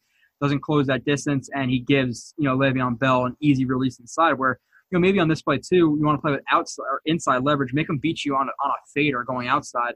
Now, if he was playing with outside leverage, uh, being J.J. Wilcox and Le'Veon Bell cut inside, that's fine if you're playing a zone look. But this is this is man to man. There's nobody helping him on the inside here. I think this uh, this um, you know this uh, linebacker was kind of he was playing inside in a zone, but he was more help on the on the slot guy right here. So you can see him right there. So he's playing Antonio Brown. They're like bracketing Antonio Brown right there. You see as, as the ball is snapped, he immediately whips his eyes to Antonio Brown. So he doesn't have help here. So I don't know why he's playing one soft, and I don't know one why he's playing um, with outside leverage. So I didn't like this play here. Uh, I also didn't like his technique in terms of his legs and how spread they are, not playing over his toes, that type of thing. Um, but moving on uh, from him, like I said, slow to Dinos in, in, the run game, inconsistent angles, not a playmaker in coverage. His back pedal's a little tight. Feet are a little bit heavy, in my opinion. Not the best in man versus man. Uh, and then the last two guys we're going to be able to break down Terrence Brooks, who was traded to the Jets in the preseason last year from the Eagles, 5'11, 200 pounds. um, pretty smooth player. I, I, liked what I watched from him when I, when I saw him on film for, for sure. And I think the Jets actually have a pretty – you know, interesting battle right now. Um, you know, at the uh, you know safety spot because they have a couple of good guys, and especially with Doug Middleton playing, you know, the backup role to Marcus Maye right now at the starting defense was was interesting because I just didn't think he he would. I think I thought it'd be Wilcox or Brooks, but you never know what they're, what they're trying to do. Maybe they're trying to get an extended type of look at a guy like Milton to see if he can make the team. So don't look too much into camp, but that that could be what it is. Um, so play here from uh, from Brooks showing some of his, his uh, of how he's smooth. See him right here. Uh, I don't. I'm not going to to pretend like I know how to break down punt plays and, and fake punt plays and what they're called. Um, but you see them signaling that there's going to be some kind of fake here. Uh, the Jets defense. They kind of. I think they know that this is coming, and he's playing man on this on this uh, tight end who's breaking out on the you know out route, you know, kind of corner route, almost like a flag route, and he shows some nice fluidity, I think, here to uh, to keep up with this with this tight end. So I like that. uh, tracking that that upfield hip, and then kind of cuts back underneath as he sees the ball is thrown. So he's playing upfield there, upfield hip, and then he sees the ball is thrown, and then he makes a play on the ball. He's not playing the receiver anymore. He is the receiver. So nice play from him there on that interception. I'm not going to pretend I know what the play call is there. Uh, good hips, quick feet, pretty smooth, burst out of a back pedal, aggressive in the run game. I think he has some pretty good speed and range. Um, he's a pretty good athlete. Uh, I believe I have the stats here. He ran a 4.41 for a safety, which is good. 39 inch vertical, 119 inch broad jump, which is which is good. Um, another play here. They use they're pretty versatile with how they use the safeties. The Jets were you see him off the edge here, and he just kind of you know bend the corner here. He, he doesn't necessarily time it, but you see some nice burst from him here. He's a little bit lighter, like I said, being 200 pounds, he doesn't have the best strength, but um, a nice burst off the line, blitzing, uh, takes the fight to Jay. He doesn't just you know absorb the blow and knock it in. He uh, takes the fight to him and then lays a pretty big shot on uh, on Cutler, which is going to make you think twice when you see Terrence Brooks near the line of scrimmage. So I like that play from weaknesses. Inconsistent tackler. He doesn't wrap up and, and take the best angles all the time. He's a little bit light to take on uh, tight ends, whether that be in the route stem at, at the top of the break in, in the running game, um, or even even just sometimes wrapping up on on running backs or tight ends after they catch the ball. Um, moving on to the last element that we'll break down film on because uh, Middleton doesn't have too much film at Appalachian State. I couldn't really get anything minus highlights. Uh, but Rontez Miles' strength, um, he's going to build. He's a great downhill tackler. He's he's going to smack you in the mouth. He's really involved in the run game. He's energetic. He, like I said, he really likes to get, um, excuse me, involved in that run game. So I like that from him. Like I said, break down a little bit of stuff on him. Um, but you see how aggressive he is on this play here. He's playing, you know, middle field, close type of look. He's creeping towards the line of scrimmage a little bit. That's probably because of the set that they're in. This is a weird looking set, but you have, uh, what was it? Let's say at 12 personnel. Yeah, 12 personnel. So he's kind of probably most likely going to be a run play. And he's not even really in this play. You see that, that the running back is going down, but this just shows his aggressiveness here just like kind of just just jumps into the pile for really really no reason at all. So he, he really likes to get involved. I like his energy. Uh, obviously, really good on special teams. I believe he had seven special teams tackles last year, which was the highest on the team. I'm so like to see that. You also we all also know that Rontez Miles is a, is a big hitter, and we're going to see that on this play right here. Where he's going to come up in, in the run game. I'm not sure exactly where he's coming from. Um, but he's gonna lay he's gonna lay big shot on this running back. So he's he's a guy who's gonna make you think twice about running in the middle or catching the ball in the, in the middle as well. He's a big hitter, really likes to get involved. Uh, but his biggest problems, you know, in, in my opinion, are, are the pass game and in everybody's opinion. Um, he gets he gets spun sometimes. I, I just don't know really um, what he's doing. This is the last play I believe I'll pull up. I could pull up another one of him getting a little bit spun in coverage, and I don't really even know what he's doing on that play. Um, but this is this will be the last one I, I, bring up before I wrap up the show. But uh, pull this up. This is a cover four. I believe this is a cover four look right here. Yeah. So cover four. So this outside receiver is going to match any vertical stem from the outside most receiver, which Claiborne is doing. Which yeah, you never know. At this point, okay, this this this tight end could cut outward and this receiver could cut inward. So maybe then Rontez Miles would pick it up if they're playing like a Zorro type of look. Um, but the problem with with Miles here is that he he's flipping his hips and he doesn't have his he has no eyes on on Kelce, who right now is his primary read. He has to he has to read two to one. Um, and he doesn't do that. He, he he's he's turning his back to both of his threats, which is never good. Who, who can you see here? They're gonna fight. Never want to turn your back to who's punching in the face or anything like that. Uh, he does that, and um, Kelce, you know, runs the corner route, uh, and he gets beat badly here. This is this is on Rontez Miles because Claiborne was in the right here, matching that vertical stem, uh, and Miles was responsible for this. So we, we see that a lot from Miles. He's a liability in coverage. He really is. Um, he's not the best of that. He's not the best athlete. He's a little bit tight. He's pretty clunk, uh, clunky footwork. He has not that great of range. Um, he's easily faked out by misdirection and play action. I think his tackling form is is uh, yeah, it's kind of it's okay at times. And I actually do have one play of uh, of Doug Middleton I can I can bring up. But just to wrap up with Doug Middleton, um, some of the strength that I that I saw from him, you know, in the season. He's a good hitter. He gets downhill fast, kind of just like Rontez Miles, but it's kind of same with Rontez Miles. He has some tight hips, slow feet, not much speed. He doesn't wrap up, uh, which you like to you need you need to wrap up obviously in the NFL. He lowers his head a little bit too much, and um, he just wasn't that good in, in, in coverage really. Uh, So let's pull up the last play of Middleton just to kind of highlight some of his. Uh, uh, this is this is a this is kind of a hard play. I remember I remember recording this. He is this is a I would say a cover three, but he's playing a little bit deeper here. But at this point, he's responsible for this. I think it's Julian Edelman, but he's looking back towards the quarterback. He's got to play. He's got to play the receiver right here. Just stick on him. And obviously, it's hard because Tom Brady has all the time in the world. The Jets didn't have a pass rush, so he's able to just kind of run around, and the receiver's able to just run a crazy route and able to break free. But he doesn't play this the best here. He loses sight of him. He has to keep his eyes on him here, and he just never does. So that's why he's able to get open. So he's a, he's a liability in the pass coverage too. I don't think he's gonna make too many plays. I, I honestly don't think he's better than Terrence Brooks or um, JJ Wilcox. I don't know if he's going to make the roster. Maybe he does if they keep five. Maybe they like him more than I think they do. But that's it. Uh, like I said, sorry I, I blew through like 10 guys in 40 minutes, but it needs to be done. Really appreciate everybody for listening. Like I said, go on YouTube, subscribe. If you're not if you're not watching on YouTube, you're, you're missing out big time. Uh, turn on the Jets TV, or you're gonna uh, search "Turn on the Jets" on the uh, on the app, and it'll, it'll pop up, and you just hit subscribe. And then my all my shows are gonna be in a in a playlist. So go follow us there. Go on to the um, podcast app. You just literally type in TOJ space film space room. Even if you watch on YouTube, and that's that's how you watch the show. If you can just go onto the podcast app and just leave us a rating and review, uh, because it really does help us. Maybe we can get more guests. Maybe we could get a better background instead of a, of a mat behind me.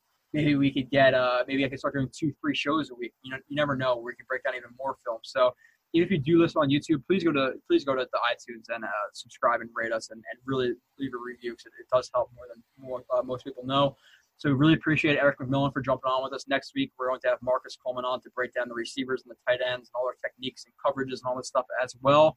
The week after that we're having former Jet TJ Barnes on, uh, defensive lineman, to break down the front seven with us. And I believe we're going to have another guest for the offensive line and the running back. So we really appreciate you guys. Like I said, leave that review. We put a shitload of work into the show to be able to break down all this film and you know timing it up and watching it and, then filming it and then being able to pull it up on the computer and all this stuff. So uh, appreciate everybody for listening. We'll be back uh, next week. Thank you.